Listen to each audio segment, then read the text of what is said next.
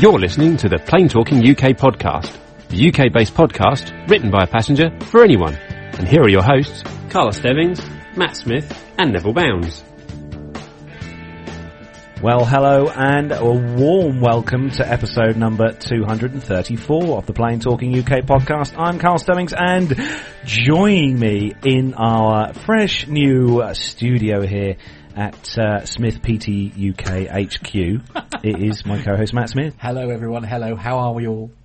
Well, it, I must say, mate, it's, uh, it's a bit different to what it was in here last week. Uh, that's true. It's a bit different to what it was here yesterday yeah. afternoon, to be fair, before you arrived. But yes. Uh, yes, everything's all up on the wall. Then I got my drill out and the other bits and pieces. And uh, I got my various tools out, right. and uh, we, um, we we had fun in the studio. Well, Captain Jeff was never around when you needed him, you know, with his "That's What She Said." Anyway, I know. Uh, but uh, for those of you who do follow us on uh, Facebook, I did put some pictures up on Facebook yesterday mm. of the uh, the new studio, so you can have a look yep. and see what we've been doing and that and that. And a big thanks as well to Neil Lamborn, who's in the yeah. the chat room at the moment, because Neil actually sent in the photos that are behind me. There's one behind me here. Yep. There's also one behind uh, our special guest yeah. and one behind Matt there.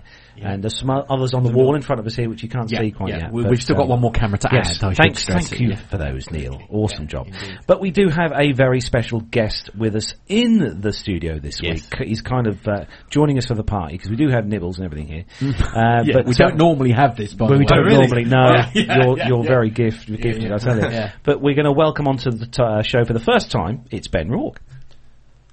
Hello everyone, welcome.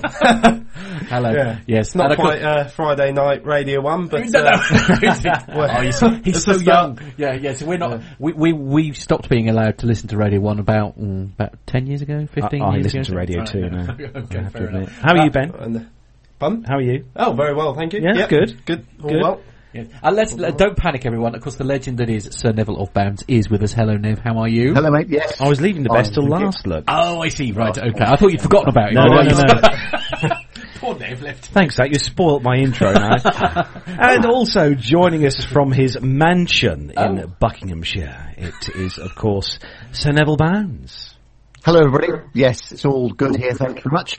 And uh, been a very busy week again, uh, and a bit of uh, networking last night, Ooh. as we say in the trade, uh, which results in a slight headache this morning. But right. uh, we're, we're okay now, though. Okay, a bit of a bit of a mild headache. A couple of paracetamol and some water. Did what, was one having having a, a social gathering of A V type? Uh, yes, it was. It was the A V user group, uh, which means what it can only mean one thing really, and that means. Uh, uh, A very good time was to have Boyle, and I did stay in London last night because I just thought I cannot come all the way home.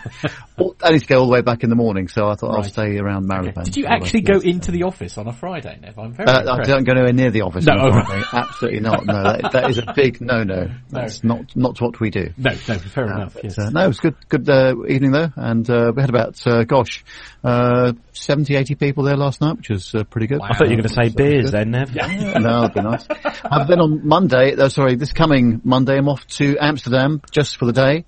Uh, Uh, on a very early flight, a six forty from Heathrow, and then coming back at about nine o'clock. Wow. But it, as long as it doesn't go tech, it'll be on one of B A's last seven sixty-sevens. So. Okay, you had a similar experience where you were supposed to be going somewhere and it went tech before, didn't you? Yes, I was supposed to be going to Edinburgh on it, uh, and uh, it went tech, so on A three twenty-one instead. Um, right, so, okay, well, fingers so we crossed on for Monday. You. Yeah, fingers crossed yeah. for you. So, yeah. so um, and what are you doing in Amsterdam? Well, that's the International Broadcasting Convention, uh, a huge show. Uh, uh, Uh, I normally go there for two or three days, but uh, I've got a very tight schedule this time, so I'm taking a couple of customers with me. Okay. Uh, we're building a new T V studio for them, so I'm going to help oh. them choose Ooh. some gear. Ooh, lovely. Um, and uh, but unfortunately, I was having to meet up with some of our Dutch colleagues, but I've just not got the time for it on Monday, which is oh, a real shame. Oh, but, uh, never mind, there'll be other opportunities. Oh, uh, I dare say. Any any particular class choice with B A on the way out, Nev?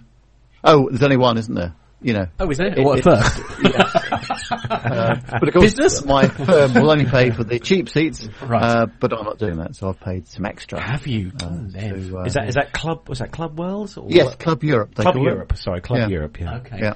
Uh, so how long's the flight then tomorrow to uh, Monday? Oh, well, the the actual flight time is about fifty-five minutes, but the, the then you've got about a twenty-five minute taxiing time from uh, runway oh. eighteen centre, I think it is, um, or eighteen right, which is the, the newer of the runways, and it, it's just takes ages to get to the terminal. Oh, really? Uh, um, so, yeah, it, they've, they've done it for, for noise abatement reasons, which is oh, all very, okay. you know, excellent. But, of course, it, it does make the flight about an hour and twenty-five minutes. Right. twenty-five minutes, which is taxiing to the gate. Uh, oh, dear. But also you're taxiing at a good, um, you know, thirty knots as well. So it's, it's a pretty They're long not hanging way, about. Yeah. So, yeah. Okay. Uh, Carlos is wetting himself. Why are you wetting yourself, Carlos? Just read in the chat room. Oh, dear. Why? What, what's the, um, oh, uh, what's Neil, the crack, as it Neil, were? Uh, Neil Lamborn is, uh, put in the chat room that uh, Nev's going to Amsterdam to uh, look at some gear.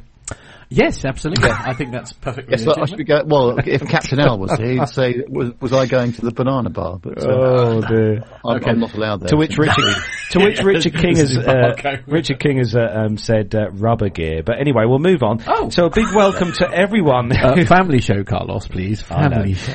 A big welcome to everyone who's joined us in the live chat room tonight. Uh, Mariana, we've got in the chat room. Jenny Parkinson, Tanya W. Mash is in the chat room. Our main man Micah is also in the chat ah, room. The legend and, that is. Uh, we've got Neil Lamborn, Barbara Parish is in the chat room, Richard King, uh, Myla's in the chat room as well. Hello to you, Myla. And we've got uh, Lane, did I miss like Lane? Is in, oh, Tony S is in the chat room as well. Uh, I hope I don't want to miss anyone out. I'm just re- busy scrolling down the list here of people. As you do. As you do. And, uh, and the call, apparently, according to Jenny in Rome, it's, uh, it's nice and warm in Rome. Right. So it, it's quite warm in our little box studio, it has to be said. It is quite warm in here, actually, yeah. It is, but never mind. Um, but welcome to everyone who has joined us in the live chat room mm. this evening. So it is, uh, it's Friday, it is the fourteenth of September, and it's just coming up to quarter past seven in the evening. It is, yes. Uh, but we've got a full news-packed show this evening. We've got, uh, all the usual news, plus we've got an awesome segment coming up later, uh, from, uh, our barbecue at Seething, which we had earlier this, uh, this year. And, uh, we've also got, uh, some little special battering of military news. Uh, we've also got a great little uh, bit that's been put together by our legendary uh, cameraman Nev, and that was all at uh, Farnborough with Fabian and Captain Al, and uh, that's on the new A two twenty dash three hundred. Yes. Uh, we've also got... He sounds uh, really clever. He's just reading his show notes. I know, I'm reading my, that's what they're there for. That's what they're there for. And we've also got uh, some voice feedback as well, uh, which was sent in uh, from Barbara as well, yes. which is uh, coming up later Talking on the show. About Seething as well, actually. And we're also going to yeah. have a chat with Ben, because uh, we, we want to find out what Ben's been doing and what he's been mm. flying and all the bits and pieces yeah. that go to getting to how far you've got now. Prepare to feel very yes. old, I know. Ladies and gentlemen. Because Ben, okay. Ben is incredibly younger than we are. Yes, yes, yes. But first, we are going to start the show as we do each week with our rundown of the weekly news from around the world and the U K. So if you're ready, Matt. Ah, oh, born ready. And if you're ready, Ben. I'm ready. And if you're ready, Nev. Totally. Let's go.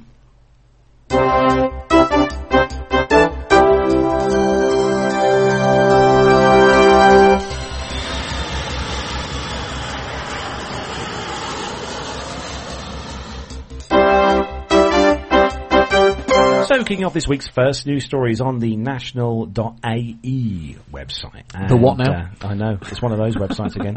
And uh, it says, uh, the headline is a guide to picking the perfect seat for your flight.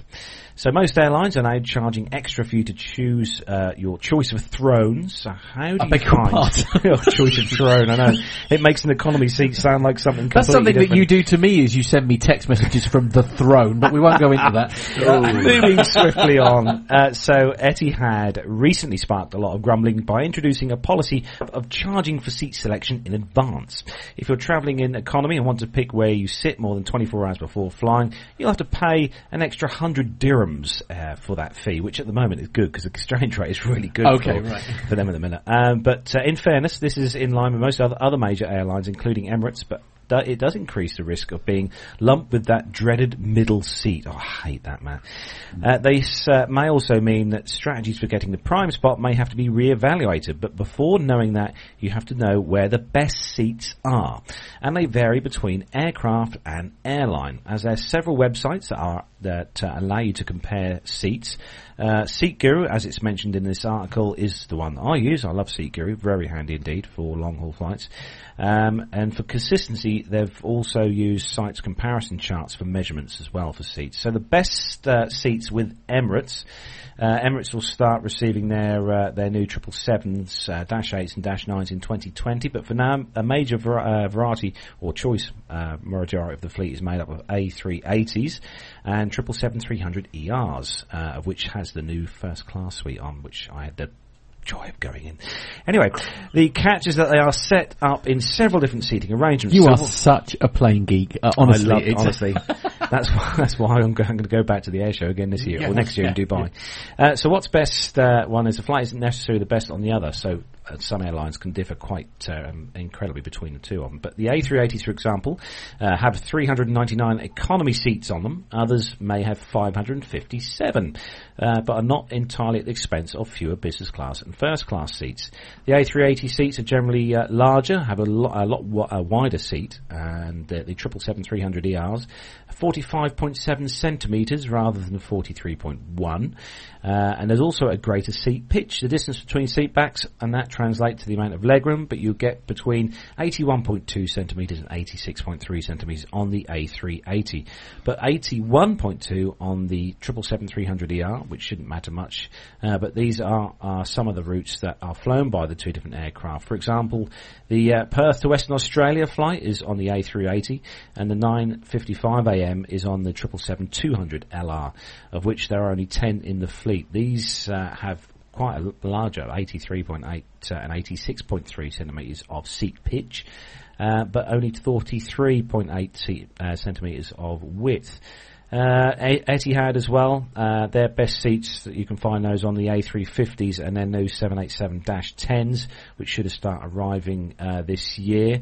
Um, the story does go on, it explains about the seat pictures on the various mm. airlines, uh, between Etihad and Emirates, um, the Middle East best three, I suppose you could say, with uh, also Fly Dubai, and uh, K L M as well. K L M is forty-four point four centimetres of width on the seat. I mean, it's hard to work this out really without a tape measure, yeah, right, uh, to how wide these seats are. But yeah. um, I have, I mean, I've sampled the business class seats on Emirates, and they are fairly uh, generous. I'm, with I'm always width. a bit sceptical, to be brutally honest, whenever it comes to these sort of seat pitches and things, because uh, you know, I understand why they don't sort of take people like me into consideration. But uh, yeah, so the the the, the it's. Uh, my my size and long legs tend to go against me a bit if I if I try to get on, on like a like a Ryanair seat. It's uh, it's uh, cosy at best. But I must admit though, that uh, that story that goes on about SeatGuru, I, I've used that a number of times now um, with with long haul flights, especially mm. because it is nice to look on, because yeah. you put the flight number in you're going on, and it gives you the aircraft seating plan, and you get a green, yellow, and red seat. Right, depending on, on right. So red is obviously a bit of a mingy seat, right. uh, whereas yellow's yellow oh, has what now? Yellow is normally not too bad, and then yeah. obviously green is like, you know, if you yeah. can get this seat. Now, now, Nev, obviously, because you only fly, there is only one airline as far as you're you're concerned, and uh, presumably you don't need such things because you know which seats are the best ones in the house. Well, yeah, but they do have this habit of changing the aircraft uh, at short notice, and of course, right. not all of their A three twenties, for example, are configured the same, and there's some other aircraft that have different uh, differences. So just, just as you've got it all worked out, you find that you're, you're somewhere else. But you know, it's all right. I can. I yeah. can I yeah. would love if we have any listeners at all of the show who have recently flown with Norwegian on uh, the three eighty. That's obviously they've they've been leasing that A three eighty that uh, Nev, you went on the high flight mm. three eighty. Um, I'd love to see if anyone's flown on that aircraft with Norwegian lately, because mm. obviously Norwegian don't have a first class, um, uh, you know, option. Uh, Norwegian, you know, I think they have a, do they have a premium? Or is it just economy and premium? I can't yeah, on remember. The, on the seven eight. I think it's, yeah, seven eight. Um, so obviously if anyone's booked a ticket, say you booked a ticket over to the U S, uh, with Norwegian with the Dreamliner and they're using the A three eighty, a, a handful of people are going to have a very nice upgrade. Right. Um, okay. On their journey. Right. Okay. In first class, and these are Singapore uh, ex-Singapore Airlines um, Singapore first class seats. Uh, now I know, Ben, from when you and I met the first time, you, you you were sort of in the habit of just randomly jumping on aeroplanes and going on a little jolly somewhere just because you were bored. So have you ever used sort of these sort of apps like to, to try and work out whether, or do, or don't you really care as long as you're in the air? Um, well, it's just. Just better to get it cheap, so usually yeah. I'll just book it through Skyscanner and uh, yeah. just pick the cheapest. I did go for a habit when I was posting on YouTube and things to try and get um, in front of the engine to right. get the buzz all. Okay. Um, but yeah, when you go for your family and things, you can't exactly expect them to pay a tenner to sit in front of an engine. They'll say, "Oh, what's the point?" You know, yeah, it doesn't mean yeah. anything to them. Say, "Oh, that's a good seat." Well, the back is just that yeah. sort of sound. Yeah. But um, just going back to yourself, um, Norwegian, um, fantastic airline. Mm. I think that even on the short haul routes. Um, That's what the seven threes, yeah. I'm going to offend him here, but it's better than B A. Oh, oh, no. um, oh, uh, free Wi-Fi. Um, you do realise yep. I can control your microphone remotely. Yeah. yeah, yeah, yeah, yeah. You have to pay for food on B A now. Oh, um, yeah. To me, it's just, yeah, it's a good product, mm. put together really well. Um, the seat pictures are great. Um, The aircraft are modern, and also you've got the Wi-Fi, which really does make a difference, especially for yeah. working. Yeah. Um, for especially when it's longer than the four-hour flight. Yeah. Uh, I don't think so. No. No. Okay. It's got like a tracker. Okay. Um, but I didn't see on. like a film or anything. No. Um, you know, that's nineties holiday sort of stuff. I F E for me. Everyone's got an iPad. Who needs I F E? Oh, brilliant! Oh dear.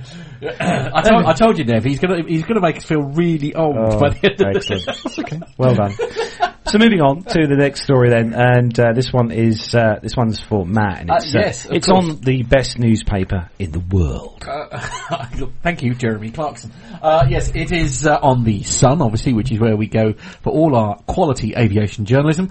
And uh, the headline is "Wrong Jet Gaff: Ryanair accused of security lapse after a passenger was allowed to board the wrong flight a month early." So Ryanair has been accused of a lapse in security after a passenger was allowed to board the wrong plane. The man had arrived at Bournemouth Airport uh, for the flight uh, to, uh, is it, Ger- oh dear. Girona. S- sorry, where? Girona. Girona. Girona, right, yeah. okay, in Spain, a month early by mistake. You'd think I'd have learnt by now, wouldn't you? Anyway, yet he che- yet he checked in, passed security checks, and was ushered from the gate to the plane. Cabin crew offered, uh, cabin crew discovered the truth only when he rowed with a woman, he said, that was in his seat, or rowed with a woman, he said, that it's just not rowed, he didn't row there. Uh, rowed with a woman, he said, that it was in his seat. It was only when cabin crew double-checked his pass, the error was real. realised, and he was escorted off the Ryanair flight. The cabin crew discovered the man had turned up just under a month early. Uh, despite being booked uh, to travel on the October the sixth, he had managed to get all the way into the flight that was on September the sixth. He had seemingly gone through two ground checks at the airport prior to boarding the plane, neither of which picked up that he wasn't booked onto the flight that day. Ryanair said, "We've asked our gate agent to ensure it does not recur." Now, I would, the only thing I would perhaps say, I mean, obviously it's got the sixth, I, I, I, it's very easy to do, isn't it? I mean, essentially it's got sixth, the only thing that is different is the month, it's the right route, it's the right airport. I mean, I guess this is where, perhaps where, if he'd have been flying at Stansted, of course, uh, where presumably they're using the e-tickets and you're scanning your way through security and through borders and stuff, obviously it wouldn't have let them through. So, you know, I suppose this is one of these human error situations. What would you, what do you reckon, Nev? This did happen to me about uh, two years ago, so I don't know if it was still what, what they were using for, for boarding, but I was flying to right. Glasgow and uh, I was sitting in my, my usual seat, as I do, uh, and one, uh, I assume. This, yeah. this chap came up to me. He says, "I'm terribly sorry, that's my seat." I'm going, "No, it's not. It's my seat." And we had this sort of conversation for about a minute. And he said, "Well, I've got the same seat as you." I said, "Well, you've always got the, you know, there's obviously been a, uh, something wrong on the ticket." Yeah. And I, t- I took a look at his ticket, because this is before, so that's probably more than two years ago, so it was a paper boarding pass. And uh, he'd actually turned up uh, a day early for his flight. So how it got through the, uh, you know, the, the gate yeah. part of it, I don't, I don't know. But he was very insistent, and he said, "Well, I'm still sitting there." I'm going, "But no, you've actually turned up on the wrong day," and yes. had to uh, get the cabin crew to explain that to him. Right. He, okay. He Did he go quietly? Actually. Did he go quietly, or did? Oh no, no, it was very cross. oh dear! Oh, dear. Uh, but I did, um, you know. I, I mean, it's prevail. Easily done. I, I, I, I had my, uh, my my wine and my caviar. You know. Right. Oh, good. Right. Quite, quite right. Quite, quite oh yes, B A. Yes, absolutely. Don't get that anymore. Now you have to pay for it. Yeah, absolutely. You just get a bag of peanuts now. M and S, I think, actually. Have, have, you, have you done? I mean, obviously, this. Obviously, talking to Carlos, who's obsessed by aeroplanes. Um, it's uh, you know, I assume you've never done anything like that. Turned up on the wrong day. No, no. Because the, the whole I could, I could, I could see you turning up two days early because you want to stare at aeroplanes. The whole plan, the whole planning part of going on holiday for me involves many folders, lots of staples, various little sleeves at the various bits of paper going for the tickets, the boarding passes and everything. And when I go to the airport, I have a folder that everything's in neatly, and they're all in the correct order. Boarding right. passes, hotel stuff, hire car uh, uh, stuff. Okay. Right. Yeah. Uh, it's, um, okay. I mean, I mean, Gemma's off to, back off to Dubai in November. Mm. Um, with a friend for a week, and I've already put the folder together with all her relevant passports, tickets, mm. everything and stuff for the holiday. So, you know, even though I'm not going, I'm still still preparing for her holiday, bless her. Oh, dear. Oh no, I'm good like that. Sorry, I'm, I'm going to... You're like us. I, I, I've got a friend, uh, somebody who I work with uh, is going to get a punch in the face uh, as soon as oh, I dear. get to work on uh, Monday morning, because he's literally just sent me that. Rowing give. How rude. Okay. Anyway, just, just rude. Yeah, I'm moving swiftly on. uh, Absolutely. The Who's next, uh, the I don't next, care anymore. Next I'm going one home. Oh is, no, I am home. Sorry. Oh, the next story is obviously for uh, our awesome chap, Mister Neville Bounds. Uh, this one is for you, Mister B A. And it's a B A story, of course, on the independent dot co dot U K, and the headline writers here are the, the, the command of the English language is fantastic. Oh, no. British Airways flight does emergency landing after fuel fill the cockpit. Excellent. British Airways flight from London to Calgary had to make an emergency landing in uh, Nunavut, Canada, after the cockpit reportedly filled with fumes and a burning smell. Pilots had to don oxygen masks during the incident, according to photojournalist and aviation photographer Tom Podolek. He tweeted, British Airways B A one oh three from London to Calgary diverted to uh, Iqaluit. Uh, reported fumes in the cockpit. Pilots were on oxygen. Fire department at the aircraft. Fumes said to be electrical burning smell in nature. Aircraft stopped, stopped on the runway. He later added paramedics requested for a passenger in need of medical attention, and the aircraft is now at the terminal. Uh, passengers are to be deplaned after medical is dealt with. What an extraordinary uh, language, isn't it? uh, however, the Boeing seven eighty-seven dash nine Dreamliner landed shortly after seven p.m. local time on the twelfth of September, five and a half hours into the eight-hour journey from Heathrow to Calgary International Airport in Alberta. Uh, pictures of the plane on the runway show fire crews at the scene, and passengers were deplaned and put up in Iqaluit uh, overnight. As of eleven p.m, a replacement aircraft was en route to take passengers to Calgary the following morning. B A said in a statement, the aircraft landed safely. Our highly trained flight crew diverted the aircraft as a precaution after a possible technical issue. We're very sorry that our customers have been inconvenienced and delayed. Our cab- uh, cabin crew have been looking after them, and we're getting them to their final destination as quickly as we can. The safety of our customers and crew is always our top priority. Passenger Cara Gibson com- uh, commended the crew uh, during the incident, tweeting, we were heading to Calgary on B A one oh three, Uh, but had a little diversion to Nunavut, uh, an extra little adventure on a holiday. A special thanks to the crew who showed incredible professionalism throughout. This event has shown why we choose B A. Well, oh. I think actually, to be fair, any airline would have done the same thing, given the same sort yeah. of circumstances. But it's a question of how quickly they can respond to it if, they, if they've got a spare aircraft. Yeah. Uh, but of course, if this means more trouble for the... Uh, Uh, the Dreamliner fleet, um, or I don't know what, what it's connected with, but obviously it's going to be another aircraft uh, out of service for a short period of time. Yes, and uh, they, it's, is are they also struggling with this engine issue? The, the yeah, Trent one thousand. Yeah, yeah. yeah. Mm, yeah, yeah. This is, uh, I mean, if for anyone who looks on uh, Aviation Herald, um, Simon's awesome site. If you look on there on a daily basis, you know, there's more than a handful of uh, fume-related incidents right, okay. on various airlines. So mm, okay. It does happen quite a lot. Uh, Boeing seven fifty-seven and B A E one forty-six tend to be two uh, aircraft which feature yes. quite heavily in the fume yes. department.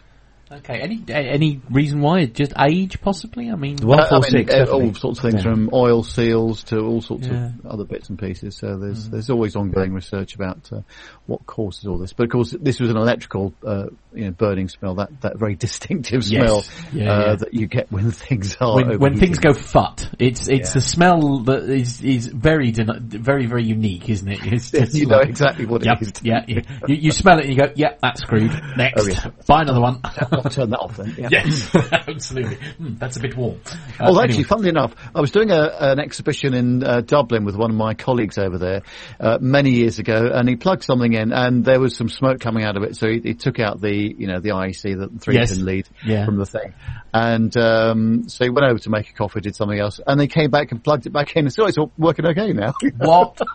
Really? Which I thought was slightly reckless, but it was, you know, ni- the nineteen eighties. We did that. Um, sort of right, yeah, okay. Carlos, if there's ever smoke pouring out of your amplifiers, will you please call I, me first before you plug them back in? I, I yeah. would ra- be rather worried, especially if I'm, I'm doing a wedding at the time. Well, yes, there is that. Worried. Yeah, absolutely. Yeah. yeah. Uh, uh, anyway, this moving is on. Uh, Ben. This is Ben. Your first next story, one for please. You. My debut. Yay! Um, so my story is from the New Daily, which is an Australian. Um, newspaper, yep. which I'm led to believe by the yes the A U on the end, always yep. always the way forward. And this story is about Boeing offering a glimpse of its new triple seven X jetliner, which you can see on the screen, I'm sure. There you go. There we go. um, so this aeroplane is uh, manufactured by Boeing, obviously, and is the first completed triple seven X uh, uh, jetliner, which promises to be the largest and most efficient two-engine jetliner worldwide, Ooh. Which is a claim that I'm sure all manufacturers want to have. yeah, yeah, absolutely. I think, yes, we'll, we'll get a counterclaim from, from uh, Airbus in, in the next hour. Yeah. Well, it gives them an excuse to go to Farnborough next year. Um, well, yes, there is that, yeah. But anyway, they uh, Boeing have said that the triple seven X builds on the company's successful seven eighty-seven Dreamliner, but will feature a bigger cabin, new lighting and larger windows, which is always a bonus for people like Carlos, who yes. like to stay on the window. Yeah. People like me, I'd rather there weren't windows, frankly. Like I just yeah, sleep. Yeah, yeah, absolutely, yeah, just uh, run away. I, I, I assume you're a fan of windows, Nev, are you? Oh, yeah, definitely. Yeah, I try and get a window seat wherever I can. Yeah. Yeah. yeah I, I, I must admit, the last flight I took, actually, for the first time, I did actually look out of the window, which was mm. an actual first there. And I did, in fact, I think I filmed it and sent it to you, Carlos, didn't I? I was coming in to land at Stansted. And uh, I really rather, yes. Anyway, sorry, carry on, Ben. Carry on. No, it's always it's, good for, for discussions. Conversation. Yeah, sorry. Uh, so there's two versions of the um, seven seventy-seven X uh, model. So you've got the Uh, Dash eight model and Dash nine, um, both carrying um, more passengers than the Dreamliner. The Dash eight taking three hundred fifty to three hundred seventy-five passengers, and the Dash nine model taking four hundred to four hundred twenty-five models, uh, people. Not models. Yeah. Well, they might be very small. Yeah. Well, yeah. yeah. I, I wouldn't mind being on that one. Yeah, indeed. Family show, children. Family show. Moving on. Uh, um, Additionally, Boeing claims that the triple seven X will be the first commercial jet to feature touchscreen technology in the flight deck, Ooh. Which um, is a bit of a discussion just because of the sensitivity and just in case they yeah. catch things. I've seen a few stories about that. Yeah. Uh, the- Yeah, I, I suppose that's just genuinely a thing, isn't it, actually? I mean, I, I mean, I've done it several times while we've been doing the show yeah. t- t- today where I accidentally catch a button and I've caught, like, the fade rather than the cut, for example. Mm. You know, but I mean, mm. if you do that, I mean, presumably they, I mean, uh, do they have to lock, do they have to unlock them to do something and then they automatically they, lock again they, like your phone are, does? Yeah, yeah, they do incorporate a lock function on the yeah. touchscreen. Yeah. But yeah. Another, another thing that I read as well, Ben, was that they were having an issue with fingerprints. And when the sun catches the screen oh, at a certain right, angle, yeah. all they can see is kind of Indeed. blotches and splodges and yeah. greasy finger marks. I mean, stuff. I love my tech as, as as as Nev, but I mean, you know, is there really anything wrong with sort of, you know, a joystick and a, you know, I mean, is what's... Well, I love it, actually. All the switches and things, you get yeah, that, you know, nice mechanical yeah, feel, yeah. and it yeah. actually feels like you're operating a... Uh, You know, it's yeah. one of those child dreams, isn't it? Where yeah. you sort of do all the switches and knobs and things. Yeah, indeed. As you see, me and Nev come from uh, the world of analogue, don't we, sir? We like it. We yeah, like things but, that go click. I tell you what, I think um, Ben's got a point here, because I think that the uh, the tactile feedback that you get from a button, you, mm. you know that you've pressed it. It's clean, but it's actually quite yeah. diff. It can be difficult in touch screens um, to know whether you have pressed something, unless there's yeah. a colour change. Um, I've noticed on the iPhones these days, there's a little sort of buzz when you pr- uh, press yes. certain things. Uh, when you've just downloaded something from the App Store, for example, yeah. as you press the install button, you, yeah. you, you actually feel... You get a rumble, don't uh, you? Yeah. yeah uh, but uh, so I think when they're designing this sort of thing for uh, aircraft, mm. uh, there's got to be a, a lot of uh, careful planning about how they're going to do all that. Perhaps yes. an electrocution function on the screen. So when yeah, they, they right, okay. It. What, so electrocute the pilot just before he flies? Okay, I mean, that's... that's. I, I can see some possible um, problems with that. Slightly disadvantages, yeah. yeah I, so, Ben, tell us about the, the particular yeah. aircraft, then, that this triple seven, it says here about... Um, um, so, the particular aircraft that you uh, saw on the screen a minute ago will never fly. Oh. Um, but instead, it's built as a static test plane, which I've never heard before, um, but it's built like that to undergo a gruelling year uh, long testing phase to assess the strength and the plane structure, as well oh. as several other important features. Oh. So I presume it'll be a while before it flies. Um, so, so they're using it as a sort of a, a you know a, a sort of research model, essentially, I suppose, to yeah. work out. But, but you'd still think they'd put it in the air, if only to do other tests and things with it, wouldn't you? Yeah, I, I think it's all to test the materials and the engineering opposite. Um, cool name, the program manager. Uh, the Boeing Test and Evaluation seven seventy-seven X Test Program Manager, Doreen Bingo. Right, okay. House. It's, sorry. Oh, uh, you don't want to have bingo fuel. Uh, which line is this I'm reading? Um, take a while, so. There's seven um, boxes, yeah. He explained that um, the plane will be taken to a testing facility where the company's engineers will replicate all kinds of conditions the plane will experience in the air, but will do it safely on the ground, on mm-hmm. terra firma. The tests will in- include placing weight on the wings, gears, and the fuselage, fuselage, I can't speak, to see how they'll handle the physical stress of flying. Wow. Um... So it will be followed by four more planes used for flight testing. It doesn't say whether they'll be ground-based or not, um, but it'll be followed by a sixth for so-called fatigue ses- oh, okay. uh, testing. Okay, so sort of assessment. Oh, okay. Miz House said. Well, there we are. So, yeah, so it's... Uh, I don't, I, is this this con- Nev, is this commonplace where they where they have sort of like one that they play with on the ground before you like? Yeah, they've always got, you know, pre-production and prototype models. Mm. When you think about Concorde, there were several uh, Concordes built yeah. that um, never actually, uh, you know, never actually in, made it into in the air service, you know. Uh, so, okay. uh, but yeah, they've got, they've, there's a lot to work out, isn't there? Especially these these well, new yeah. high technology yeah. uh, uh, models. Yeah, that is true. Okay, on to the next story then, Carlos. Yeah, I was going to say, actually, the triple seven has got the uh, folding wingtips, and that they're going to uh, incorporate on this, the new triple seven. Yeah, uh, I think I saw the, um, on the picture, you could see the, uh, I'm not sure whether you could sort of see the rivets, I noticed those. Um, yeah, the uh, triple seven is going to have the folding winglets to allow it to, um, to go into... Uh, certain uh, airports and not have to take up quite so much space. Oh, I see. Yeah, we covered a story about that a yeah. while ago, didn't we? Yeah. Is, is, it, is that what you're talking about here? Sorry, if you're watching yeah. on YouTube, I've just put yeah. the picture back up. That's, I think uh, just towards the tip of the... Um, sorry, where you can see the... Yeah. That's, that's it. Yeah. Yeah. yeah. I, there's something. There's something that worries me about. Wing. I love the idea that wings can be folded, but it, I don't know. There's, it's that. It's that sort of. You know, you want to make sure you put the locking pin across. Do you know what I mean? It's uh, maybe it's just me being old. Never mind. Okay, right. So we'll move on to the next one, Carlos. That's with you. Yeah, this one is on the uh, the Telegraph again. This is um, uh, the uh, telegraph dot co dot U K. And uh, revealed the world's air, uh, the world or well, the worst airlines for uh, severe delays.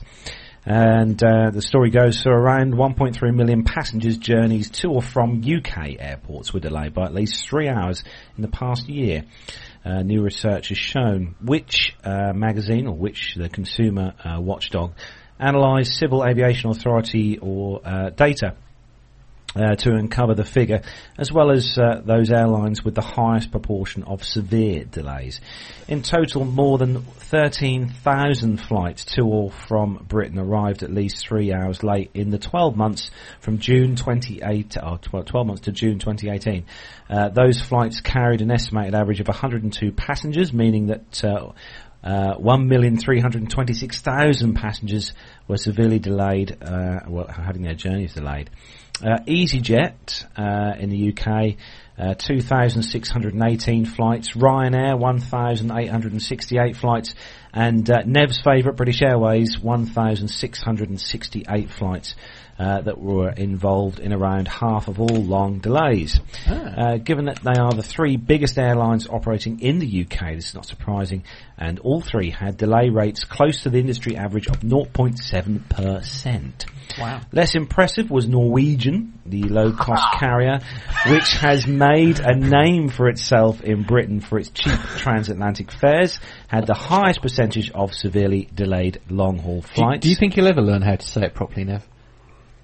Oh, I th- didn't do too badly on that occasion. Oh, thank you, oh, thank you. He's had practice. I, I, I would, make, would make hand gestures, but we're live. Oh, of course, yeah. Uh, given the high level of cash compensation due for delays on long-haul services, uh, which can be anything up to six hundred euros or five hundred thirty-seven pounds, uh, this poor performance is particularly costly for Norwegian, which sells return fares to the U S for as little as three hundred pounds to four hundred pounds. Meanwhile, those passengers hit with a long delay could actually find they receive compensation in excess of the value of their ticket. Uh, so it goes a little uh, kind of top ten-ish type thing here with the percentage of long-haul that, flights. What, what, you didn't say it was a top ten. I don't have the music. No, we prepared. don't. We don't. No, don't panic. It's uh, it's a little top ten kind of thing with a delayed uh, uh, flights that are delayed by up to three hours or more uh, between uh, July twenty seventeen and June twenty eighteen. Oh, okay. Yeah, so uh, Cathay Pacific uh, is at the bottom of the table, zero point six. Um, oh, pardon me, percent. Uh, Delta Airlines, again after those. United Airlines, B A, zero point nine percent. Air Canada, one point three. Air India, one point five. Uh, TUI, or used to be Thomson, Uh, one point six percent. Thomas Cook, one point eight percent, and Norwegian, two point four percent. Thomas Cook fared the worst, as we said, for medium-haul flights uh, between uh, one thousand five hundred to three thousand kilometres with a delay rate of one point two percent. And uh, for short-haul ice, uh, services, Icelandair was bottom of the class with one point seven percent of flights delayed by at least three hours.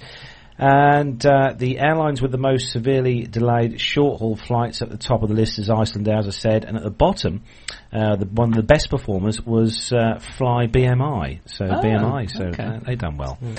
Um, and and actually down there as well, uh, I noticed is Stobart Air or Stobart Air here in the U K, based at Southend. Uh, but then, okay. I mean, what, what like, do they? What do, so this is what airports or the actual? Uh, this delays uh, for the airlines okay. itself. But the airlines um, itself. I didn't. Re- do you know? I really didn't. Do they do like um, um, what I call like um, almost cargo and stuff? Then the I don't know. Sto- I think yeah. do. It, yeah. Yeah. yeah, do they? Yeah, they do. Uh, they do carry a lot of actually. By, by they've got their own uh, railway, I think, here in the U K. Stobart. Right. Yeah, I know they've got their own airport. Yes, they do. Yeah, they do. South New London, yeah. Southend as well. They just yeah. opened one up there. They? Oh, yeah, oh. I think they're starting routes from Southend soon. Um, they've started open it for uh, private flights like G A aircraft oh, okay. and uh, flight training. But I think the plan was to open routes down to Southend, which would be wow. quite nice. That would be yeah, nice. Yeah, it'd be a nice little trip up to the Lake District. It's oh. good for that. Uh, it's quite popular up there, so it could be quite good. Yeah. Well, I was just looking at that. I think that people need to be realistic of what I've noticed is that the ones at the top of the list, they're charter airlines that are going they're to busy ones, airports. Yeah. Um, yeah. You know, Palmer mm. and places like that in the summer, they're going to be busy. So, and of course, some of, these delays are, some of these delays have got nothing to do with the airline themselves. Yeah, so they, no, you could no, be you sort know, of external factors. Slots and things, yeah. especially to these busy holiday destinations that the top ones are Thomas Cook, Jet two yeah. and uh, TUI. Um, What's been your longest delay, Nev, ever in your history of flying? Uh, about a day. Oh, blimey. Um, was Dallas, Fort, Fort Worth, um, coming home on a British Airways D C ten, um, and they had lots of hydraulic trouble, uh, I think. Uh, so we ended up going back to the gates to try to fix it. We taxied out again, same problem. Oh. Uh, so, yeah, we were, it was overnighted into a hotel. Wow. But we're back on the same plane the following morning. It was a following afternoon. It was a some sort of hydraulic okay. unit sort of failure, yeah. I think. But uh, yeah, they flew another one out from London and fixed it overnight, yeah. and we all got back uh, just a day late. Actually, on on the uh, subject of planes going tech, we'll move on to the next story. This is on Flight Global, and uh, no, I didn't put the, know that. I, this is the yeah, first that, I've heard of this, and this yeah. happened last year. I had heard of it, but only through um, sources that that uh, I, I have access to. Mm. And uh, mm. uh, I'll put the picture up uh, in a moment. Um, but it says basically ax. So this is on Flight Global, and it says axle fatigue crack led to the Ryanair seven thirty-seven to lose a nose wheel. So U K investigators have determined that a fatigue crack in the nose gear axle of a Ryanair Boeing seven thirty-seven dash eight hundred. Oh, they got the code. Mind you, this is Flight Global. They always get it right. Uh, I'd hope so. One of the wheels to detach Hatch on takeoff from London Stansted. The left axle of the inner cylinder failed as the jet, uh, says Echo India Delta Lima Victor, ooh, uh, turned onto runway two, uh, two two in preparation for a departure to Copenhagen on the fifteenth of September last year.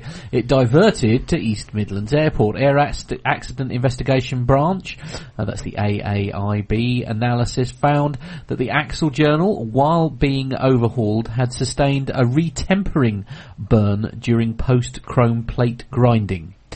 Okay, that needs more of an explanation than the wheel following off. But anyway, there's a, this uh, would have resulted in heat-induced cracking in the base metal, it states, which probably grew through hydrogen embr- embrittlement, uh, cracking during cadmium plating. Right, I'm really enjoying this story. As visual inspections did not detect the presence of any cracks in the chrome surface, which in any case would have been microscopic, and there was no requirement to conduct an inspection with fluorescent dye. Because no cracks were detected, the part was returned to service, says the inquiry. Uh, over time, in-service axle flexure uh, caused fatigue cracks to initiate from the hydrogen embrittlement region and propagate through the wall of the axle. It states that while the cause of the original grinding burns could not be determined, there was no effective mechanism for detecting them. The cylinder involved had previously been installed on a different seven thirty-seven dash eight hundred line number one six four two and had accumulated nearly twenty-two thousand one hundred cycles since new.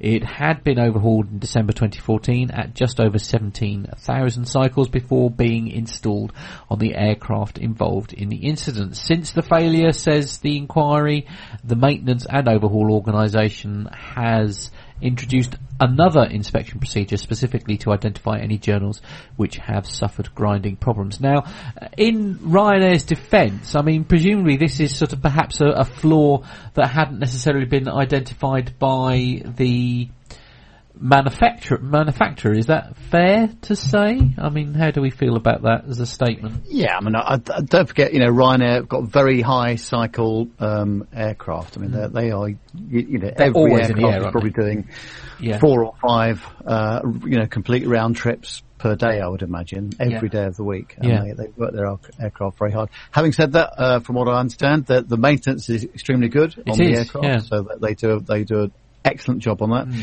And actually it's very, considering the number of flights that Ryanair operate, it's very unusual to hear about yeah. any sort of incident at all. So that just shows you the uh, how, um, serious they, uh, well, uh, how seriously they take the safety side. I know from a chat that that I had when I was having my sort of fear of flying training with, um, or, you know, my fear of flying counselling, I should say, with uh, Captain Al, and that was one of the things that, because, you know, I had concerns over some of these low-cost modalities. And, of course, this is the thing. It's like that there is this strong argument that perhaps some of these low-cost carriers uh, spend more time and money on preventative maintenance because they literally cannot afford for the plane to go tech. They they can't, you know, it causes absolute chaos if that plane can't take off for for whatever reason. And also, I think it's worth mentioning, of course, I mean, this is one of the reasons why it does have two wheels on on the nose, isn't it? Of course, because it is exactly for that purpose, so that you've got almost like a fail-safe, isn't it? I mean, this is, it landed perfectly happily with one wheel. I mean, presumably that's, you know, quite an old aircraft. Just looking at the um, registration on there, uh, Echo India Delta Lima Victor, and that aircraft was delivered to Ryanair on the first of October two thousand six. Wow. Okay. So it's, it's, so it's got some years behind it. It's a few years. Yeah. You've got to remember these. You know, these aircraft do have uh, the occasional hard landing.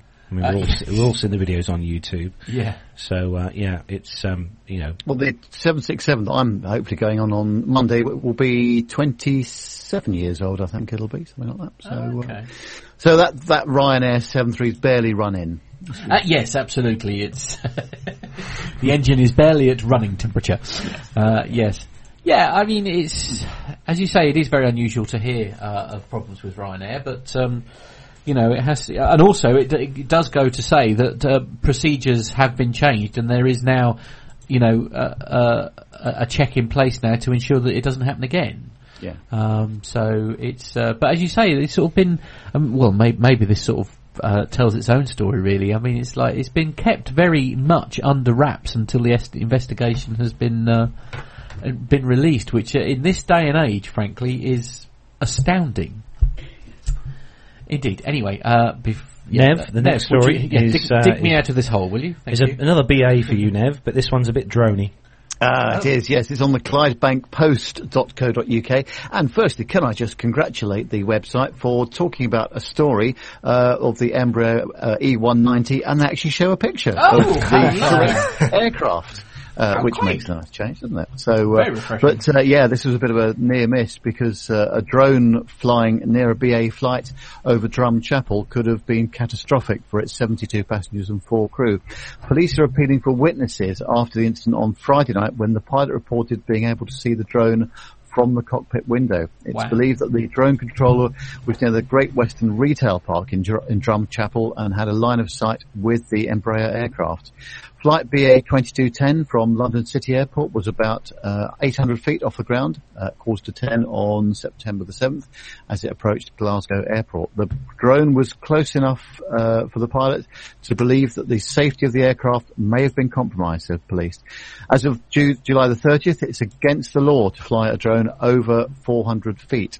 Inspector Edward Seary, uh, Drum Chapel Police, told the Post, if you are using a drone, it is your responsibility to be aware of the strict rules in place which are designed to keep everyone safe.